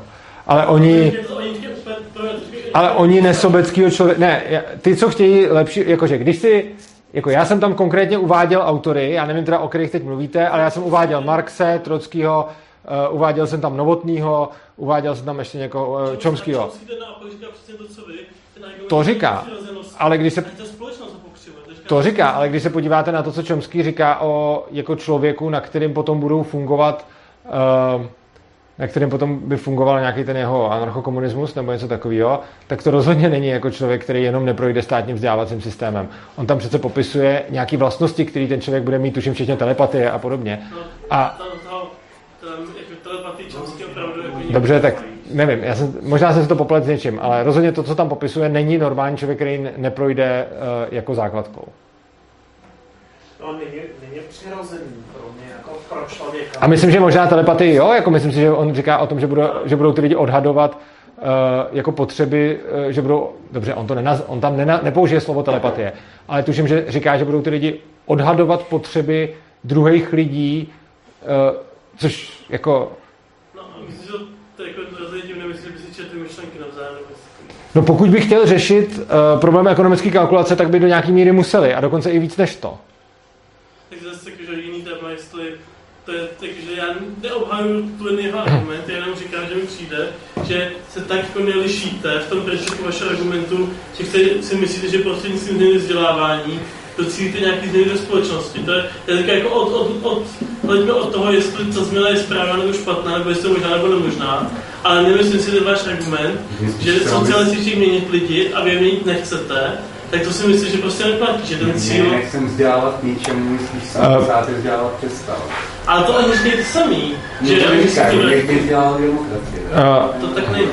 Jak Kerry, a jak říkám, já se s některýma i shodnu. Třeba, já nevím, zítra budu mít eh, ve studiu Tomáše Heislera, který mluví o vzdělávacím systému, na tom se s ním v podstatě shodnu. ale pak přesně mluví antikapitalisticky. V podstatě to, co jste, eh, v podstatě to, co jste, eh, to, co jste tady popsal. A já neříkám, že jsem že neříkám nikdy nic to stejného, co říká nějaký ten socialista. Já jsem tady mluvil o nějaké konkrétní věci, které říkali. A tu já podle mě neříkám. Eh, když se podíváte na to, o čem jsem tady mluvil, na toho lepšího socialistického člověka, tak ten má nějaké atributy, který člověk nikdy nemá a nikdy je neměl. A oni předpokládají, že se to nějak jako vyvine. A krom toho, že taky říkají, že státní vzdělávací systém je špatný a že indoktrinuje kapitalism, to je pravda. Ale to je jako něco jiného. Já, se, já přece, když kritizuju něco, co ten socialista říká, tak to z toho neplyne, že kritizuju úplně všechno, co říkal na daný téma.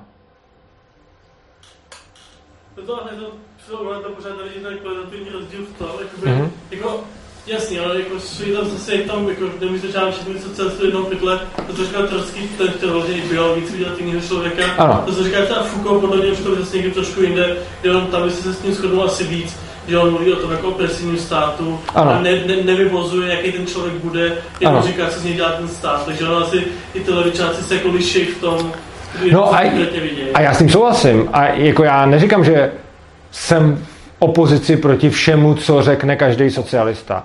A i třeba v té komunitě svobodného vzdělávání, zrovna když se bavíme právě o, o, o těch státních školách, tak ve, v komunitě svobodného vzdělávání je spousta socialistů.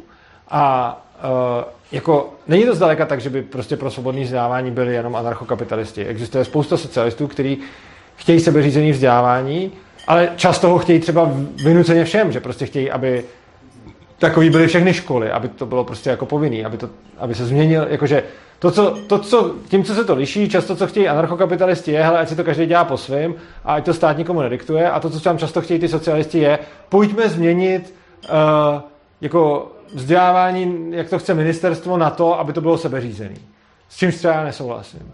Ale uh, myslím si, že to, vy máte pravdu v tom, že říkám něco, co je kvalitativně podobné tomu, co říkají oni, ale já jsem nekritizoval tuhle tu část. Jakože, když říkám, nevzděláváme děti, tak tím neříkám, budou potom proti lidské přirozenosti. Já tím vlastně říkám jenom, uh, nebudou pak poslušný, což ale předtím už nebyli, takže já vlastně nechci, aby se na těch lidech vytvářelo něco novýho, já chci jenom, aby se z nich něco neodebíralo, co se teď odebírá. Ta neposlušnost. Dává to takhle smysl, nebo ne? Jo. No, tak to vzdělání úplně není, jo, protože státy by tady byly bez školy, se školama. Ještě jednou? Že to není úplně jenom o tom vzdělání, že to vzdělání jako to spíš stěžuje to, ten, ten pokus, ale státy by byly i bez škol se školama, stejně tak Anka může být bez škol, se školama. Může. Ale myslím si, že, myslím si, že kdyby stát neměl monopol na vzdělávání, tak si myslím, že by uh, si nedokázal prosadit spoustu věcí, které si prosazuje teď. Respektive musel by si je asi prosazovat silou a lidem by se to zjevně nelíbilo. Prostě, když se podíváme... Ještě jednou? Má poslední 200 let, do té doby mu to šlo docela dobře. Má šlo, ale taky mu to šlo silou, že jo? No, je, jako, a to, je, to je přesně ten, jako, ten rozdíl je, že to, co jsem právě přesně říkal, že že dřív tam prostě stál borec s mečem a řekl, neuděláš to, useknu ti hlavu. Uh, Teď nepotřebujeme borce s mečem, protože máme učitelku s pravítkem.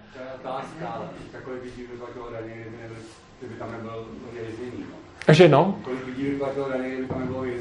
No málo samozřejmě. Spousta, spousta těch věcí, jak jsou ovečky, tak lidi jenom říkají, ale jo, uh, jo, ale rozhodně uh, ten, podle mě ten vzdělávací systém dělá hodně. A myslím si, že uh, vlastně jako když jako to, to, co dělá podle mě nejvíc, je ta poslušnost daleko víc než to, že je tam nějaká ta přímá indoktrinace tím státem.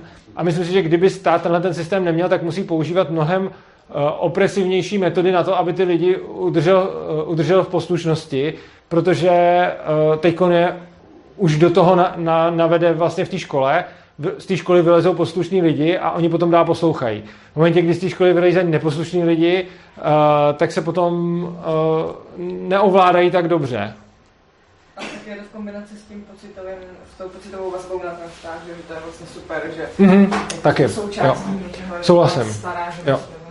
Jo, a jako myslím si, že jako s tímhle tím rozhodně souhlasím a tenhle ten vliv jsem dřív považoval za ten úplně stěžejní, ale vlastně čím víc uh, působím věšku nebo se seznamuju s těma ostatníma svobodnýma školama, tím víc mi ten druhý vliv, což je ten, ta obecná poslušnost, připadá zásadnější. Protože uh, jako, co bych každému doporučil strávit nějaký čas prostě mezi sebe řízenýma dětskama. Uh, to je, jako, je to hodně eye-opening. Prostě uh, vidět, jak se ty děti chovají a jak je to markantní rozdíl oproti dětem z klasické školy, že, že je to fakt, jako mě, mě to až jako překvapuje a jsem tím docela fascinovaný a je zajímavý na kolik věcí řeknou ne, kolik věcí jsou schopní si určit hranice, kolik věcí prostě nebudou dělat, protože jim to nedává smysl a je to za mě jako vlastně hodně, hodně silný. Já jsem jako to, k těmhle těm názorům jsem vždycky tíhnul, ale vlastně čím víc je ověřuju v praxi, tím víc jim věřím. Můžu tak. Ano?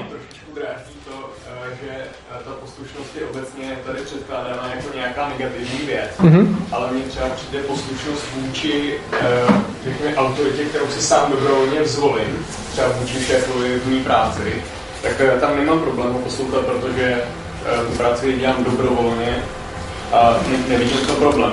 To, kdy vidím problém, je to, když uh, jim je ta autorita vnucena, typicky třeba ta učitelka ve škole, nebo prezident, nebo premiér, nebo někdo takový, tak tam už jako ta poslušnost rozhodně je negativní věc z mého pohledu. Ale...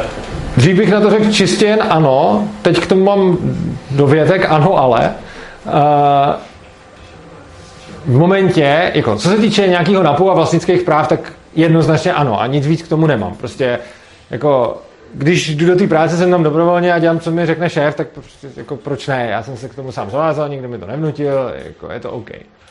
Na druhou stranu, pokud se nebudu bavit jenom jako čistě o tom, co je nebo není v rozporu s vlastnickými právama a k čemu se můžu a nemůžu zavázat, ale budu se bavit o tom, jaký to má další dopad na toho člověka a na společnost, ve který žije tím pádem. Pak, eh, když poslouchám šéfa tam, kde je to v souladu s mým vnitřním přesvědčením, tak je to úplně OK, ale k tomu ho nemusím poslouchat, a pak poslouchám sám sebe. A v momentě, kdy budu dlouhodobě poslouchat v práci šéfa, který mi bude dávat pokyny, které nejsou v, mým, v souladu s mým vnitřním přesvědčením, tak si myslím, že to bude mít nějaký dopady na mě jako osobnost a když budu žít v rozporu sám se sebou, vlastně když nebudu v souladu se svýma hodnotama, tak se potom daleko snáze stanu třeba úplatným, nebo právě si snáze nechám diktovat uh, něco i od nějaký té vynucené autority. A že vlastně přijde mi, že zvyk, samozřejmě je to svobodná volba každého člověka, s tím souhlasím, ale zvyknout si na to, na základě pokynů dělat věci, s kterými nejsem v souladu, je podle mě zvyk, kterýmu bych se snažil vyhnout a žít ve společnosti, kde jsou, společnost, kde budou lidi na tohleto zvyklí, bude podle mě mnohem uh, méně jako uh, přívětivá k životu, než společnost, kde lidi na tohleto zvyklí nejsou. A vlastně v těch svobodných školách je to hodně vidět, kdy ty děcka tam prostě tohle to v sobě nemají, protože často mají takový, jako ne vždycky, jako, ale někdy mají takový rodiče, takže když potom to dítě není zvyklý na to, že když neudělá to, co mu někdo řekne, přijde trest, tak uh, ono potom nevidí moc důvod něco takového dělat a vlastně ono se potom samo nějak jde za tím, co, co potřebuje a to je za mě jako jednoznačně dobrý prostě.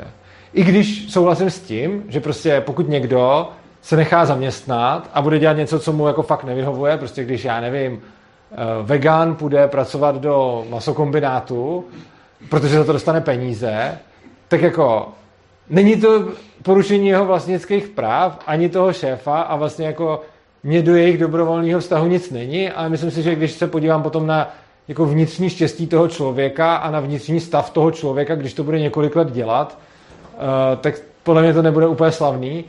A Případ vegana v masokombinátu jsem dal záměrně jako extrém, ale méně extrémních případech to najdeme asi všude. A to posledně se obecně o tom, abys byl schopný říct ne a tím nemyslím nutně jenom vůči v autoritě vnucený, ale v jakýkoliv situaci. Mm-hmm, to je pravda. A to, to, to je jako hodně důležité. Jako to se dostáváme o tom kapu, ale prostě jako umět si říct ne a nastavit si hranice je něco, co spousta lidí neumí a co je podle mě jedna z nejdůležitějších jako vůbec věcí, které je dobrý eh, mít pro život. A to je vlastně další věc, který se, která se v té škole zabíjí. Že jo? Protože v té škole, když řeknete ne, tak jste potom problémový dítě a vlastně když říkáte ano, tak dostáváte pochvaly a když říkáte ne, tak dostáváte tresty. Že? A to se do toho děcka jako zarije, když je tam od 6, teď už vlastně povinně od 5 do 15, tak když prostě v tomhle kritickém věku eh, vlastně mu říkáme, hele, říkej jo a neříkej ne, tak potom úplně není divu, uh, že potom celý život bude mít problém říkat ne, protože se bojí těch následků, i když už třeba ani nehrozí. Tak. Já myslím, ano? Když jsem se možná ještě vrátil, jestli můžeme v té uh, Nobelovce za tu jo. nezaměstnanost. Dobrá. A, protože já pořád nechápu, že oni mají teda tu logickou chybu, když za předpoklad, jakože jestli je to jenom postavené na tom, že dlouhodobě to nebude fungovat. A potom z jakého důvodu? No, uh, podle mě to nebude fungovat ze stejného důvodu, jako uh, když se do té... Jakože, ono to může zafungovat na nějakým konkrétním vzorku prostě, ale pořád tam mám to, že já budu jako předpokládat, že ty lidi budou utrácet ty peníze jinak, než kdyby zůstali v těch platech těm třeba bohatším nebo někomu. Jakože pokud nebudu do té ekonomiky přilejvat ty peníze, tak vlastně vycházím z předpokladu, že když, ty, když vyšší minimální plat tomu nekvalifikovanému, takže on ty peníze utratí víc, eh, než eh, když eh, ten plat nechám tomu manažerovi třeba. Jo? Nebereme teď lidi peněz do ekonomiky. Jenomže tohle z principu bude fungovat krátkodobě, protože on nikdo neakumuluje ne peníze pro to, aby nic. Že jo? Každý ty peníze akumuluje, ale potom jako v dlouhodobém měřítku se ty peníze stejně utratí. Takže i kdyby někdo byl jako skrblík, který si všechny ty peníze bude jako schraňovat pro sebe, tak pak stejně někdy umře a někde po něm zdědí a, a, a utratí je. Tam ten, ta analogie, kterou si tam říkal, tam je možná lepší analogie s tím, co to taky říkal, jaké jiné si, že to je stejný jako to, jako když se snaží přerozdělit od těch bohatých těm chudým nějakýma progresivní daní, Aha. tak by vlastně podle té jejich logiky, kdyby byla pravda, by mělo být, že teda jako ve státech, kde jsou nějaké vysoké progresivní daně a vysoké tohle to přerozdělení, je nějaká jako i vyšší zaměstnanost než v těch státech, kde ty daně nejsou, že jo? A to není pravda.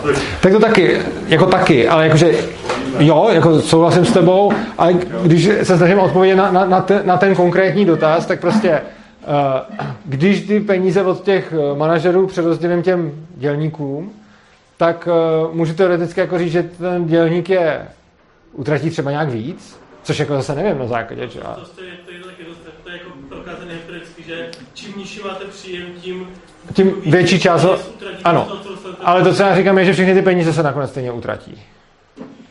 No, ale podle mě tady problém, protože když někomu, kdo vydělává uh, jako tisíc, mm-hmm. o stovku, ano. tak to kvalitativní zvýšení života je mnohem menší, když někomu, kdo vydělává stovku, zednu na 200. No, s tím tím jako, uh, tohle je trošičku jako no. Přesně máš relativismus, že to vlastně, ale jako, to je prostě ta věc, kde jako ano, možná to nemůžete ekonomicky kalkulovat, ale myslím si, že to jako je takový turismus, že prostě když někomu, kdo nevydělává nic, tak mu to zvýší na, na násobek a když to skrolení za někomu, kdo vydělává hodně, tak jako můžete polemizovat o tom, že to tak nemusí být v každém případě, a pak jako bude mít pravdu, ale jakože... Že ve většině případů to tak může být. No ale tím, tím pozor, tímhle tím už se dostáváme k něčemu jinému, než k vlivu na zaměstnanost. Tímhle tím už se dostáváme ke zkvalitnění životu těch lidí, což je vlastně jiná otázka než ta zaměstnanost, eh, protože ta zaměstnanost závisí na tom, jak se ty peníze utrácejí. Tohle závisí na tom, jaký užitek to přinese komu to utrácení. A já asi jako jsem ochotný souhlasit s tím, že statisticky, a určitě ne v každém případě, takže já ne, prostě nevím, já s tím jsem chtěl teď souhlasit, ale pak jsem si uvědomil, že ten užitek prostě nedokážu porovnat. Já prostě nedokážu interpersonálně porovnat. Samozřejmě, když všechno relativizuje takhle, tak pak jako nic není Já se to nes... Ne, ne, ne, ne, ne. Já, se, já to určitě nerelativizuju. Já jenom říkám, že nemám jak interpersonálně porovnat užitek. Já nemám jak to udělat. Ale to, že mi řeknou, není měřítko. No, to jako... A, a zejména, když to řeknou úplně jiný lidi, jakože když to řeknou lidi z jiné socioekonomické skupiny, tak tím spíš budu mít jejich odpovědi zkreslený tou jejich socioekonomickou... Nebo si poskládáte data dílka dožití, další podobný data, index rozvoje a uvidíte, mm-hmm. jak se zvýší ten život tím, že jim ty peníze předáváme. No, to za předpokladu, že bychom, jako za předpokladu, že to, co bychom optimalizovali, je dílka dožití. Ale pak... nejenom, to je jeden z mnoha, jako, prostě máte index rozvoje, tak se podíváte, jak, jak, jak jsou na to lidi, kteří vydělávají 100 na den a jak jsou lidi, vydělají 200 na den a vidíte, že ty, co vidí, a pak se podíváte, jak lidi, co dělají 1000 na den a co 1100 a vidíte, že to zlepšení u těch chudších je relativně mnohem větší. Jenže zlepšení, no, zlepšení nějakých parametrů, ale to neznamená, že mu to přineslo víc užitku. No a tak ale jako matematicky ne, tady bych se musel kolegy zastat, jako že to, že máš problém něco změřit, neznamená, že je optimální chovat se, jako kdyby neexistovala vůbec žádná metrika. Uh, to neříkám, ale myslím si, že v momentě, kdy, jako za jsme se odskočili od té od minimální mzdy vlastně, já jako klidně zůstanu tohle. Když to uh, jako nechceš, když to potřebuješ přerozdělovat, tak potřebuješ ale proti někomu iniciovat násilí a vzít mu to. A dělat tohle na základě heuristiky, jako jedna věc je použít heuristiku tam, kde nevím, ale druhá věc je, můžu to udělat tam, kde chci proti někomu použít násilí? No, já nechci použít násilí, ale jako mm, to, ten argument nevyvrací, to je jenom, to neděláme z úplně jiného důvodu. No. Zase jeden problém s tím, s, s tím časem, že jo? Protože, to, protože když zkoumáš jenom uh, nějakou tu potřebu v tom uh, současném okamžiku, mm-hmm. nebo si řekneš, co je jakoby lepší pro ten rozvoj, tak pro ten nějaký dlouhodobý rozvoj jsou vždycky lepší ty investice a ty investice, že udělají jakoby ty bohatší z toho no, svého, To je vlastně další věc, kterou jsem no, chtěl... No. Oni dají, oni dají Oni da, o, o, o, ono, když máš, takže se rozhoduješ, jestli ta stovka jde na nějakou současnou spotřebu, anebo půjde na nějaký, nějakou dlouhodobou investici. A to taky heuristika, ale, je. Je. Já nerozumím tomu, proč by investice neměly, eh, nebo měly vytvářet méně pracovních míst, než eh, protože to na Celý keynesiánský, on celý keynesiánský stojí na to, že předpokládá, že ty ekonomice jsou nevyužitý zdroje a který prostě leží ladem, protože kapitalismus nefunguje a že, že oni tím, že jako přijdou a jako spraví to a udělají nějakou incentivu, takže se jim jako podaří využít tyhle nevyužitý zdroje. Vlastně. Ano. Co, ano, jakože mně, mně přijde, že vlastně ta, ta, ta teorie zatím je vlastně stejná, teorie, proto jsem přišel s tím přidělením peněz, protože to vychází právě z těch keynesiánských principů, který podle mě ale jako... No, no, no, ne, je, ale myslím si, že to, že to potom stejně počítá s těma stejnýma, vychází to ze stejných předpokladů. Já jsem právě to přifouknutí peněz jsem řekl proto, že mě to napadlo, že to bude vycházet ze stejných předpokladů jako tohle. Jakože to, že někde přerozdělím peníze, mi podle mě nevytvoří bohatství. A jako to, je, to je ten základ, že prostě neustále se už jako 150 let potýkáme s tím, že někdo přijde s tím, že když nějak zašachuje s penězma ve společnosti a někam je přeleje od někoho k někomu, že vznikne bohatství a že to lze centrálně plánovat. A tohle podle mě jako takhle nejde, protože ono to samo, jako kdyby to bylo Pareto optimální, pak ano, ale ono není, protože když ty peníze někomu jako vezmu a on je nedá dobrovolně, ale jsou mu vzaty, tak potom on vlastně něco ztratí. A my nejsme schopni říct, co vlastně ztratí, protože ten velký problém s tím porovnáváním, jako t- tam se používá tak jako zvrácená teorie mezního užitku interpersonálně, že se vlastně řekne, že ta stovka je pro toho miliardáře míň než pro toho chudáka. Že? A teď on, jako to, to, co na to já říkám, je, hele, to nemůžeme vědět. A zejména ono bude korelovat to, jak moc pro mě jsou důležité peníze s tím, kolik těch peněz mám, a nebude to náhoda. Že? Čím důležitější jsou pro mě peníze, tak tím spíš je budu mít, než když pro mě důležitý nejsou. A teď jako eh, ten stejný argument jde rozšířit potom na všechny ty metriky, které k tomu dodáte, kdy vlastně jako uh, vy byste stejně mohl argumentovat stylem. Ten, kdo žere víc zeleniny a ovoce, bude mít větší dobu dožití než ten, kdo se cpe sádlem. A tedy tím, že tomu, kdo se cpe sádlem, ho donutím jíst zeleninu a ovoce, tak zvýším dobu dožití, což by sice byla pravda, jako, nebo to, to by pravděpodobně také vyšlo, ale jde o to, že tím já jsem ale nutně nemusel zvýšit jeho užitek. A jde o to, že ten člověk typicky si jde za tím, co mu přináší největší užitek. Neříkám, že vždycky, neříkám, že to vždycky ví, neříkám, že vždycky volí správný strategie, ale snaží se jít za tím, co mu přináší ten užitek. A pokud člověku jde o to, aby byl, já nevím, zdravý, dlouho se dožil, měl dobrou zdravotní péči a tak dále, tak někoho to může motivovat k tomu třeba si na to vydělat víc peněz. Pokud je to tomu člověku víc jedno, tak bude obecně méně motivovaný si třeba na to i vydělávat. A potom vy se vlastně dopouštíte toho, že porovnáváte třeba dobu dožití eh, jednoho člověka s dobou dožití jiného člověka. Ale vy určitě budete mít skupiny lidí, který, pro který ta doba dožití bude znamenat výrazně méně než pro jiný. Třeba když se podíváme na lidi s depresema, tak kdy, když si vezmete statistickou skupinu lidí s depresema a statistickou skupinu všichni ostatní, tak uh, stoprocentně doba dožití se bude výrazně lišit, ale doba dožití pro ně totiž bude mít výrazně jinou hodnotu a proto se bude lišit. A teď, uh, u lidí s depresem to jako vidíme, jo? Že, že jako vidíme, že ten člověk jako asi chce žít méně, než když ten člověk deprese nemá. A teď je jako otázka, a neříkám, že to tak je, já k tomu nemám data, ale mluvím o tom, že to nemůžeme vyloučit. Že ten člověk, který tady hodně chce být, tak proto taky něco dělá. Mimo jiné třeba to, že vydělává hodně peněz a zajišťuje si tím dobrou zdravotní péči a tak dále. A člověk, který tady méně chce být, tak proto méně dělá. A tím neříkám, že, ta, že, že to jako platí vždycky, že vždycky platí, že člověka, který tady hodně chce být, poznáme podle toho, že je bohatý a má kvalitní zdravotní péči. Tak to určitě neplatí. Ale myslím si, že bude korelovat to, že člověk, který tady víc chce být a chce víc dožít, víc dožije. Prostě obecně bude korelovat to, co člověk chce, s tím, jak moc se mu to děje. A teď, když to začneme jedním brát a druhým dávat, tak to stejně jako se penězma. Prostě čím víc chci peníze, tím pravděpodobně budu mít peníze. Čím víc jsou mi peníze jedno, tím pravděpodobně je mít nebudu. Čím víc chci dlouho dožít, tím pravděpodobně dlouho dožiju. Čím víc nechci dlouho dožít, tak tím pravděpodobně dožiju míň. Plus, minus, spoustu.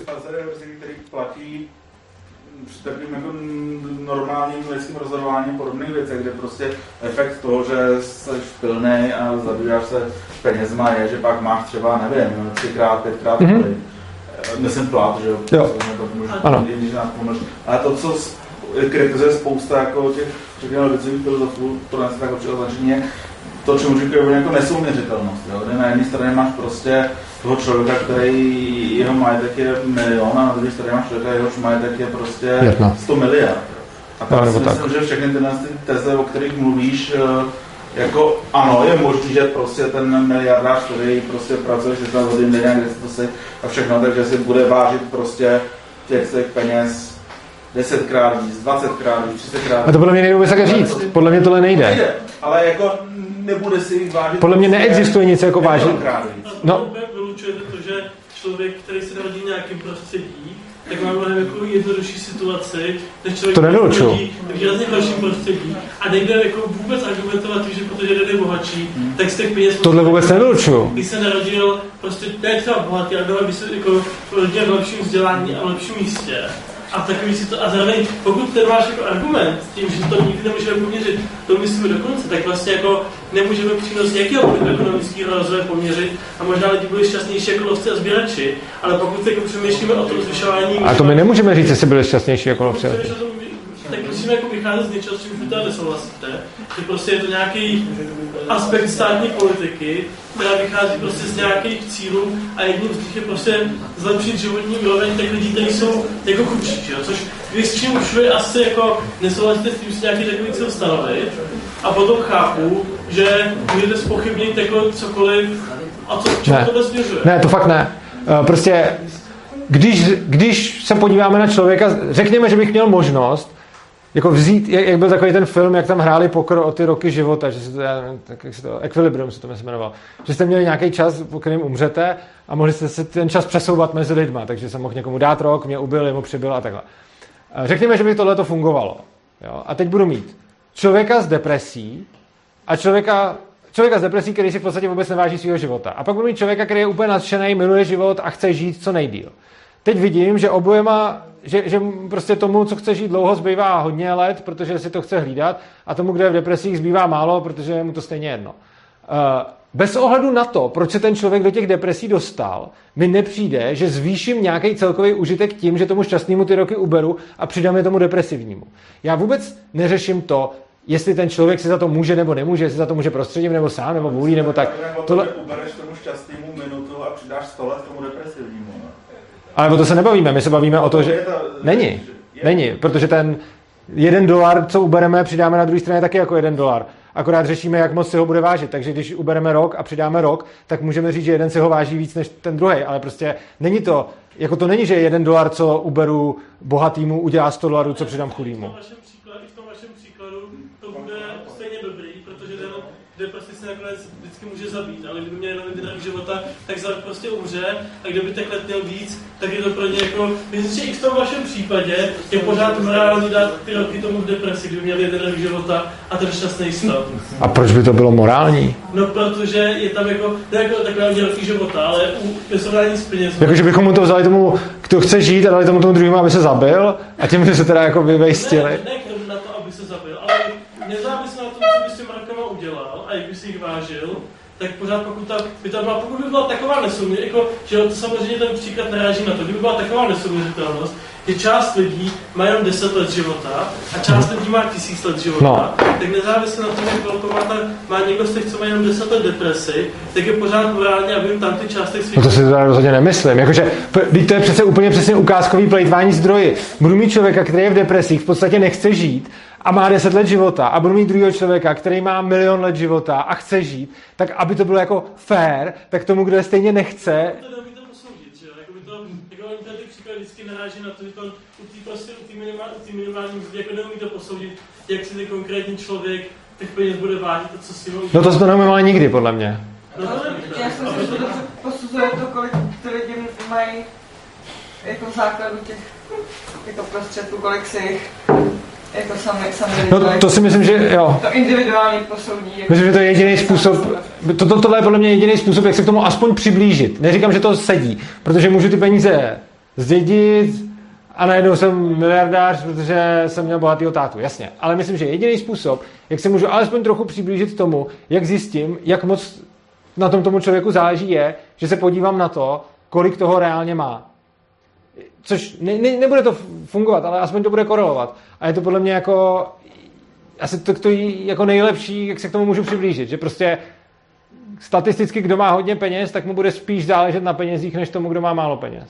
A statisticky tomu, kdo je chudý, trocha peněz pomůže. Ještě jednou? A statisticky tomu, kdo je chudý, trocha peněz pomůže víc, než tomu, kdo je bohatý. No to ale právě nevím, že jo? Protože to, to, tohle to nevím. Že to nevíte, tak to pak jako No tohle nevím na základě toho mýho argumentu, který jsem tady říkal, že jo? Tohle nevím proto, že kdybych předpokládal, že si oba dva budou těch peněz vážit přibližně stejně, tak potom je pravda, že ten, kdo jich má méně, tak mu jich absolutní částka pomůže víc. Ale já nevím, jestli si jich náhodou ten, kdo jich má víc, ne, neváží o mnoho řádu více. A to, to, to nevím, protože to prostě nedokážu posoudit, ale jakože vidím na světě věci, kterých si jako někdo váží extrémně moc a někdo si jich váží dokonce záporně. Takže to, tam může to potom jako nekonečně krát více. Takže když můžu velice snadno najít jako mraky příkladů, kde ten rozdíl bude jako nekonečně krát, tak potom rozhodně v pohodě najdu případy, kde to bude jako řádově. A jako, když se podívám na peníze, tak proč by to úplně smělo být jiný? Jakože vidím lidi, kteří si jako třeba vztahů budou vážit jako podle mýho odhadu mnoho řádově výše než jiní lidi. Ale já to jako nemůžu nikdy vědět. A když bych teda jako měl k někomu přijít a začít to nějak dělat, tak to musím podle něčeho změřit, musím to podle něčeho vědět. A tohle... Můžeš to měřit například, že porovnáš čas, který je věnovaný vydávání peněz a čas, který je věnovaný jako jiným činnostem. Ten má nějaký poměr a vedle poměr to bude asi odpovídat tomu, na kolik No, to si taky nemyslím úplně. Ale jako člověk stejně nedokáže posoudit, proč se to děje. Protože tam pak máš různý výchozí pozice. Úsilí už spíš než čas, jako. Úsilí daleko spíš než čas. Jenže úsilí se nedá moc měřit. No. Čili, jako ono zase čas, jo, prostě, času si taky každý váží jinak, jo, a prostě vidím lidi, kteří řeknou, já se nudím. Já jsem se zde nikdy v životě nenudil. A celkem závidím těm lidem, co se nudí. A tak říká, ty, kdybyste mi mohli dát ten čas, vám by to pomohlo? A mi to taky pomohlo. A, ale prostě, jo, to, prostě toho času si taky vážíme výrazně jinak. Když vidím prostě, jak různý lidi nakladají s časem, tak jsou tam jako obrovský disproporce mezi tím, uh, jak moc je pro ně ten čas cený. Můžu, že jsme se dostali spíš k těm filozofickým. Dostali. Ale zase do ty otázky, jestli funguje nebo nefunguje ta minimální mzda. Mhm. Mě vždycky na těch argumentech jakoby, pro tu minimální mzdu připadá divný, že, že to, že oni si vezmou že jednu cenu na trhu a e, kdyby jsme to, to samý aplikovali jako na ten samý argument třeba na nějakou jinou cenu, třeba jako na cenu jogurtu, tak řekněme jako, že e, pomůžeme výrobcům jogurtu tím, že prostě zavedeme minimální cenu Jo, jasně. jogurtu tisíc No, jasně. korun. Ano. A teď se jako děláme studie, že za těch tisíc korun se prodá těch jogurtů víc a tudíž jako se pomůže těm jako výrobcům těch jogurtů No, jo, ano. než Tohle je skvělý argument. Za, než Ano. za jako těch 30 korun. A až na těch tisíc korun je to skvělý argument. Jo- jo- Jogurt dneska, že jo, takže to je, Ne. to je v podstatě Jo. jako takový, takový tím, jako, že, že, to, že oni se, oni se vybrali jednu cenu na a říkají, jako, že platí něco úplně obráceného, než prostě platí u všech ostatních cen. Jo, jenom teda nemů- nemůžeme říct tisíc korun, to bychom jim křivdili, protože oni tam neříkají, že Oni ta, vždycky oni mají nějaký, mají uh, nějaký takový ten... že se to může zvýšit o něco a ne o moc, já nevím o kolik. Můžu mít jenom doplňkový dotaz Ano. ale teď oni tam přece museli jako říct, jako v- rámci jaký výše se ta minimální mzda může zvednout. To tam řekli. protože- Jo. To tam řekli a řekli to Kolik to přibližně, nebo jako... Ani 60%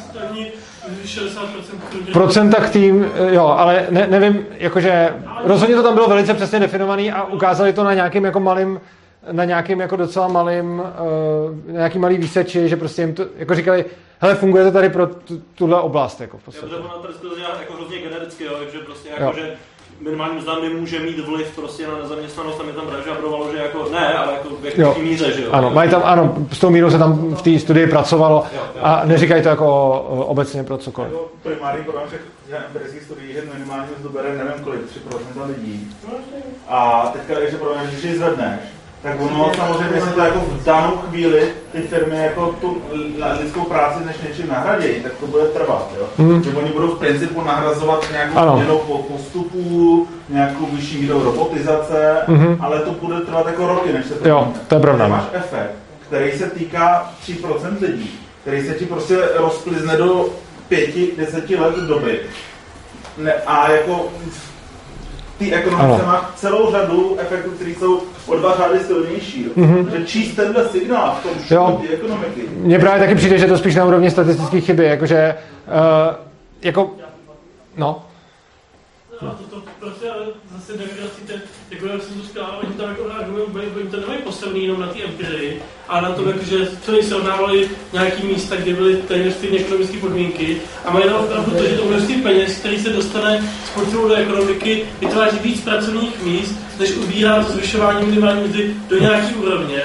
ale to neznamená, že to je univerzálně, Jako že fakt stojí na té na tý jako logice nejenom... ale oni nemůžou, oni nemůžou uh, spočítat, kolik uh, těch peněz se dostane do tvorby pracovních míst a zejména ne dlouhodobě, protože uh, to, to, to, to je vlastně to, co tady teď padlo, že jo, jako, když budu mít moc vysokou minimální mzdu, tak je to takový to, jak pak nahradí mekáč ty pracovníky tím, že si to tam člověk v tom stroji sám naťuká. Ale ten stroj nevznikne přes noc a nevznikne asi ani za rok. A prostě, když tam budu mít lidi, co pracují za minimální mzdu, která se zvedne, tak mě za nějakou dobu se vyplatí tam dát místo toho automatickou pokladnu. A jako to se ale může vyplatit za jako delší dobu, že jo? to, bych, to, to není úplně všechno. No, jako v Japonsku, v Japonsku jako těch věcí mnohem než jinde.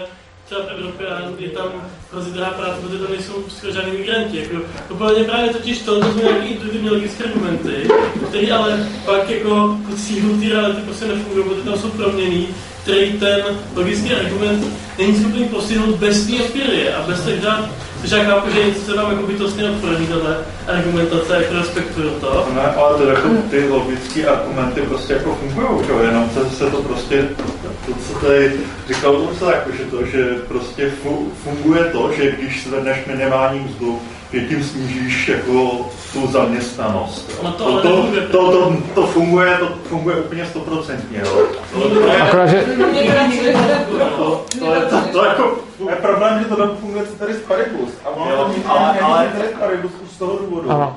že když uděláš takovouhle jako skokovou změnu, tak najednou nemáš tu předchozí rovnovážný stát.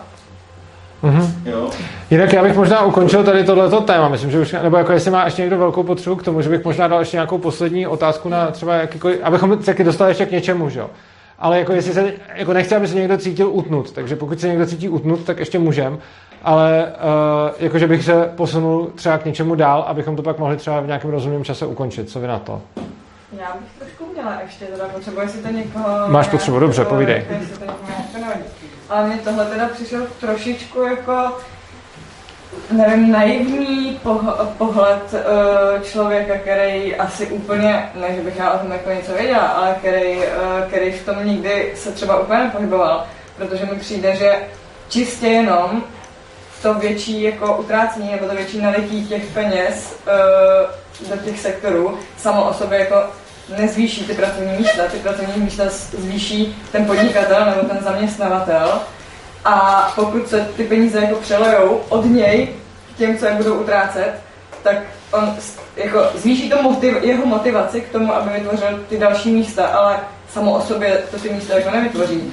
Tak jako mi to přijde trošku, trošku to jako zjednodušený, nebo, nebo já nevím, jako nepřijde mi to moc Jako ono se samozřejmě může stát, že tím, že odebereš nějaký úspory a teďka v tuhle chvíli utratíš, tak v tuhle chvíli něco nabůže. To je pravda, no. Krátkodobě, jo. Krátkodobě na úkor toho, že v budoucnu to bude horší. No, Aha. to, to, to samozřejmě. To je pravda, no.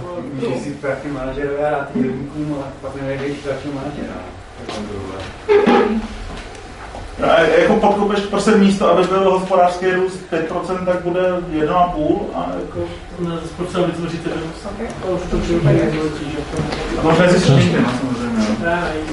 no. No a jako je problém, že ty máš nějaký množství stavby, které se hmotně reálně vyrobí. A, a ty se samozřejmě můžeš rozhodovat mezi tím, jestli spotřebuješ teďka, nebo jestli nějak zainvestuješ. A, a jsi schopný samozřejmě, že ty máme opatřeními jako tohle přirozenou volbou ovlivňovat. A pak to v daném lokálně vypadá, jako, že se ti daří líp. No. Já bych možná poprosil, aby teď už mluvili jenom ty lidi, kteří se cítí nevyslyšeni nebo utnuti a aby jsme se pak dostali k něčemu jinému, protože, jak říkám, nechci, aby to skončilo tím, že někdo jako, má pocit, že byl jako přerušen, ale uh, aby se ta, ta diskuze by mohla jít takhle do nekonečna celkem. Takže pokud nikdo nemá už pocit, že byl přerušen nebo že něco nemohl říct k tomu, tak bychom se mohli dát třeba na další dotaz a pak to ukončit. Co vy na to? Uh, má tady ještě někdo poslední dotaz? Tak já to rozumím. Jsou tady dokonce dva, dobře. Tak dáme ty dva a pak konec. Jo, Mhm. mm-hmm. uh, tvoje uh, kariéra jako hledně mluvení jako s lidma tak je mnohem delší, ale jakože právě, že vždycky, když jako mluvím s lidma hledně nějakých jako libertariánských nebo anarchistických principů, tak jako, to je snad jako většinový argument, že se tam s tím, no jo, ale Anka by mohl fungovat pro lidi, jako jsme třeba my dva, ale pro ty, nezo, ale, ale ty, ale ty nezodpovědný, ale ty nezodpovědný, a co potřebují to ten stát, to, to je prakticky instantně umřeli, kdyby ten stát jako zmizel. A Stalo se ti někdy za těch 15 let, že jsi narazil na toho člověka, který by ti řekl, já jsem ten nezodpovědný, co Jo, stalo, stalo, stalo se mi to. A stalo se mi to, eh, není to moc častý, občas se to stane. Mimochodem přesně na tohle jsem měl minulou přednášku, která se jmenovala Stát proti chudým a tam vlastně ukaz... Jmenuje se to Stát proti chudým a řeším tam přesně to, jak stát poškozuje právě ty, eh, ty chudý nebo slabý a podobně. A ano, zažil jsem, uh, zažil jsem dokonce, myslím, že jako několikrát, byť určitě v malých jednotkách případů, že někdo řekl, já potřebuju stát, protože já jsem nezodpovědný, lomeno nepracovitý, lomeno něco. Uh, dokonce i, a to, to se oceňuju, tu upřímnost, že někdo řekl, hele, já jsem na dávkách a, a chci ten stát, protože jinak bych ty dávky neměl. A, a dokonce, a to jsem taky hodně ocenil, a byl to člověk v nejmenované politické straně, který mi řekl, a to, to jsem říkal, že vlastně pro něj ten, ten protiargument nemám, který mi řekl, já bych tady chtěl ideálně nějakou totalitu, protože já, co hodně dobře umím, je fungovat v těchto těch strukturách. A pro mě by to bylo lepší, protože věřím tomu, že kdyby tady bylo prostě jako nějaký diktátor, tak bych říkal, já bych ani nechtěl být ten diktátor, protože ten to má těžký, toho budou všichni chtít zabít. Já bych se dostal někam, že budu nějaký, jako v nějaký tý druhý nebo třetí, třetí řadě tam ně, to, a tam si budu žít dobrý život, budu mi všichni nosit ty úplatky A já jako vím, že se ty lidi budou mít blbě, ale pro mě osobně by bylo lepší, kdyby tady byla totalita a já to tak chci. A tohle to mi řekl, uh, a vlastně to jsem cenil, uh, že, že, to, že to jako řekl přímo takhle. A vlastně, když jsem se tak zamýšlel nad tím, když mi potom říkal, jako co dělá vlastně v té politice a co dělá v práci a tak, tak mi vlastně došlo, že asi má i pravdu a že, že by asi fakt, jako, že má prostě nějaký skillset, který by mu nejspíš vynesl eh, větší životní spokojenost eh, v nějaké totalitě než, než tady. No. Uh, já nemůžu říct, kdo to byl, protože mi to řekl jako soukromně, když jsme se bavili jako dva lidi a ne jako Anka Pák s politikem a řekl mi to jako soukromou informaci, takže ho nechci, jako, měl bych morální problém ho prásknout, když mi, když mi tohleto řekl. Byl to člen uh, parlamentní politické strany. teda je to pořád ještě člen parlamentní politické strany. Tak. A ten poslední dotaz tady byl nějaký? Já ještě, uh, ano. Těm školám svobodnější. Aha. Že já teda teď mladší bráchy a asi rok, dva na ně, školu do té školy. Mám, mám kamarád už teď má jako dost problém si vůbec nějakou takhle jako vybrat. A jestli náhodou, já jsem koukal i na ty stránky Asociace. Asociace, ale nevím, jestli náhodou tam poblíž našeho jakoby královou Vltavou, na tom středočeský kraj. Jestli tam, no. jestli nějaký nevíš. Donum Felix skladně, jako no. Uh, takže nakladně, no, jako tam se dá scroll, jako to je kousek, no. No, takže jako uh, nakladně je Donum Felix, v Praze je nějaká, v Praze jsou nějaký, no, těch je tam v Praze, je tady nebyla dlouho žádná, pak je tady víc, no. Ale Donum je jako hodně zavedený, řekněme, že už, jo, to, co mi přijde další věc, kterou, a jako pro mě jsou ty školy vždycky zajímavým fenoménem a teď poslední dobou se jim hodně věnuju. A co, jako na co třeba přicházím je, a hodně je to vidět právě na té asociaci, že čím díl ta škola funguje, tím víc tam věří těm dětem, zase statisticky, tím víc tam věří těm dětem a tím víc jim nechávají tu svobodu. Často, když ty lidi zakládají tu školu, tak mají nějaký ty strachy, jako musíme tady udělat ještě nějaký pravidla, musíme ještě něco tak, a co kdyby. A řeší takový hodně to jako, Musíme tady mít pravidlo, který postihne situaci, že a vlastně čím díl ta škola funguje, tak, eh, a neříkám, že to tak platí jako vždycky, ale čím víc ta škola funguje, tak statisticky tam mají větší důvěru k těm dětem a nemají takovou potřebu podchycovat všechny věci, co, co kdyby. A potom jako vlastně třeba věšku jedeme úplným extrémem, že se tam nikdy jako neřešilo žádný pravidlo na co kdyby, ale vždycky se to pravidlo vzniká, až když je, až když je nějaký problém a že se tam jako vlastně nevzniklo žádné preventivní pravidlo, eh, protože ty pravidla vznikají až jako ex post a na začátku to nebylo žádný. Takže tak, no. A Donum je vlastně druhá nejstarší svobodná škola, pokud vím. Nebo svobodná. No. Mhm. no, jakože eh, já občas říkám svobodné školy, oni se tak taky nazývají, ale prostě jako není to úplně přesný, protože naše legislativa nám, nám neumožňuje mít úplně svobodnou školu, ale řekněme, že jsou ty školy, jako to, co jde udělat, nebo to, na co jsme přišli Max, že jde udělat, je, že eh, tam můžeme dětem zajišťovat nějakou svobodu na úkor dospěláků. No. Ale jakože škola, kde by byly svobodní i děti, i dospěláci, nějak uh, naše legislativa prostě ne, ne, neumožní. No. Takže, takže buď, buď se to přenese na všechny, anebo co, co se nám povedlo, je, že to Eh, vychytávají nějaký ty lidi, kteří eh, tam musí dělat spoustu věcí, které dělat nechtějí, protože k tomu nutí stát a vlastně neustále jsou eh, jak si vždycky říká, že učitel je jednou nohou v kriminále, tak které to platí dvojnásob, protože ty zákony prostě kolikrát jako nelze splnit a stojíme buď před možností, že prostě budeme ignorovat a porušovat, anebo že budeme dělat něco, co nepovažujeme za správný a tam je ta volba asi celkem jasná. Tak. platí obecně ve státu, že vlastně všichni jsme jednou nohou v kriminále a to, co je ano. po ruce, je ta ano. plausible deniability, to znamená, že my můžeme vždycky popřít vlastně, že, že něco děláme. Že? Ano. A někteří jsme, ano, někteří jsme tam víc než jiní. Proti některým z nás existuje více důkazů než proti jiným. A, ano. I proto je důležité, když máte studenty, s nimi komunikovat na signálu. Tak. A tak se mějte krásně, přeju vám hezký večer a hezký život.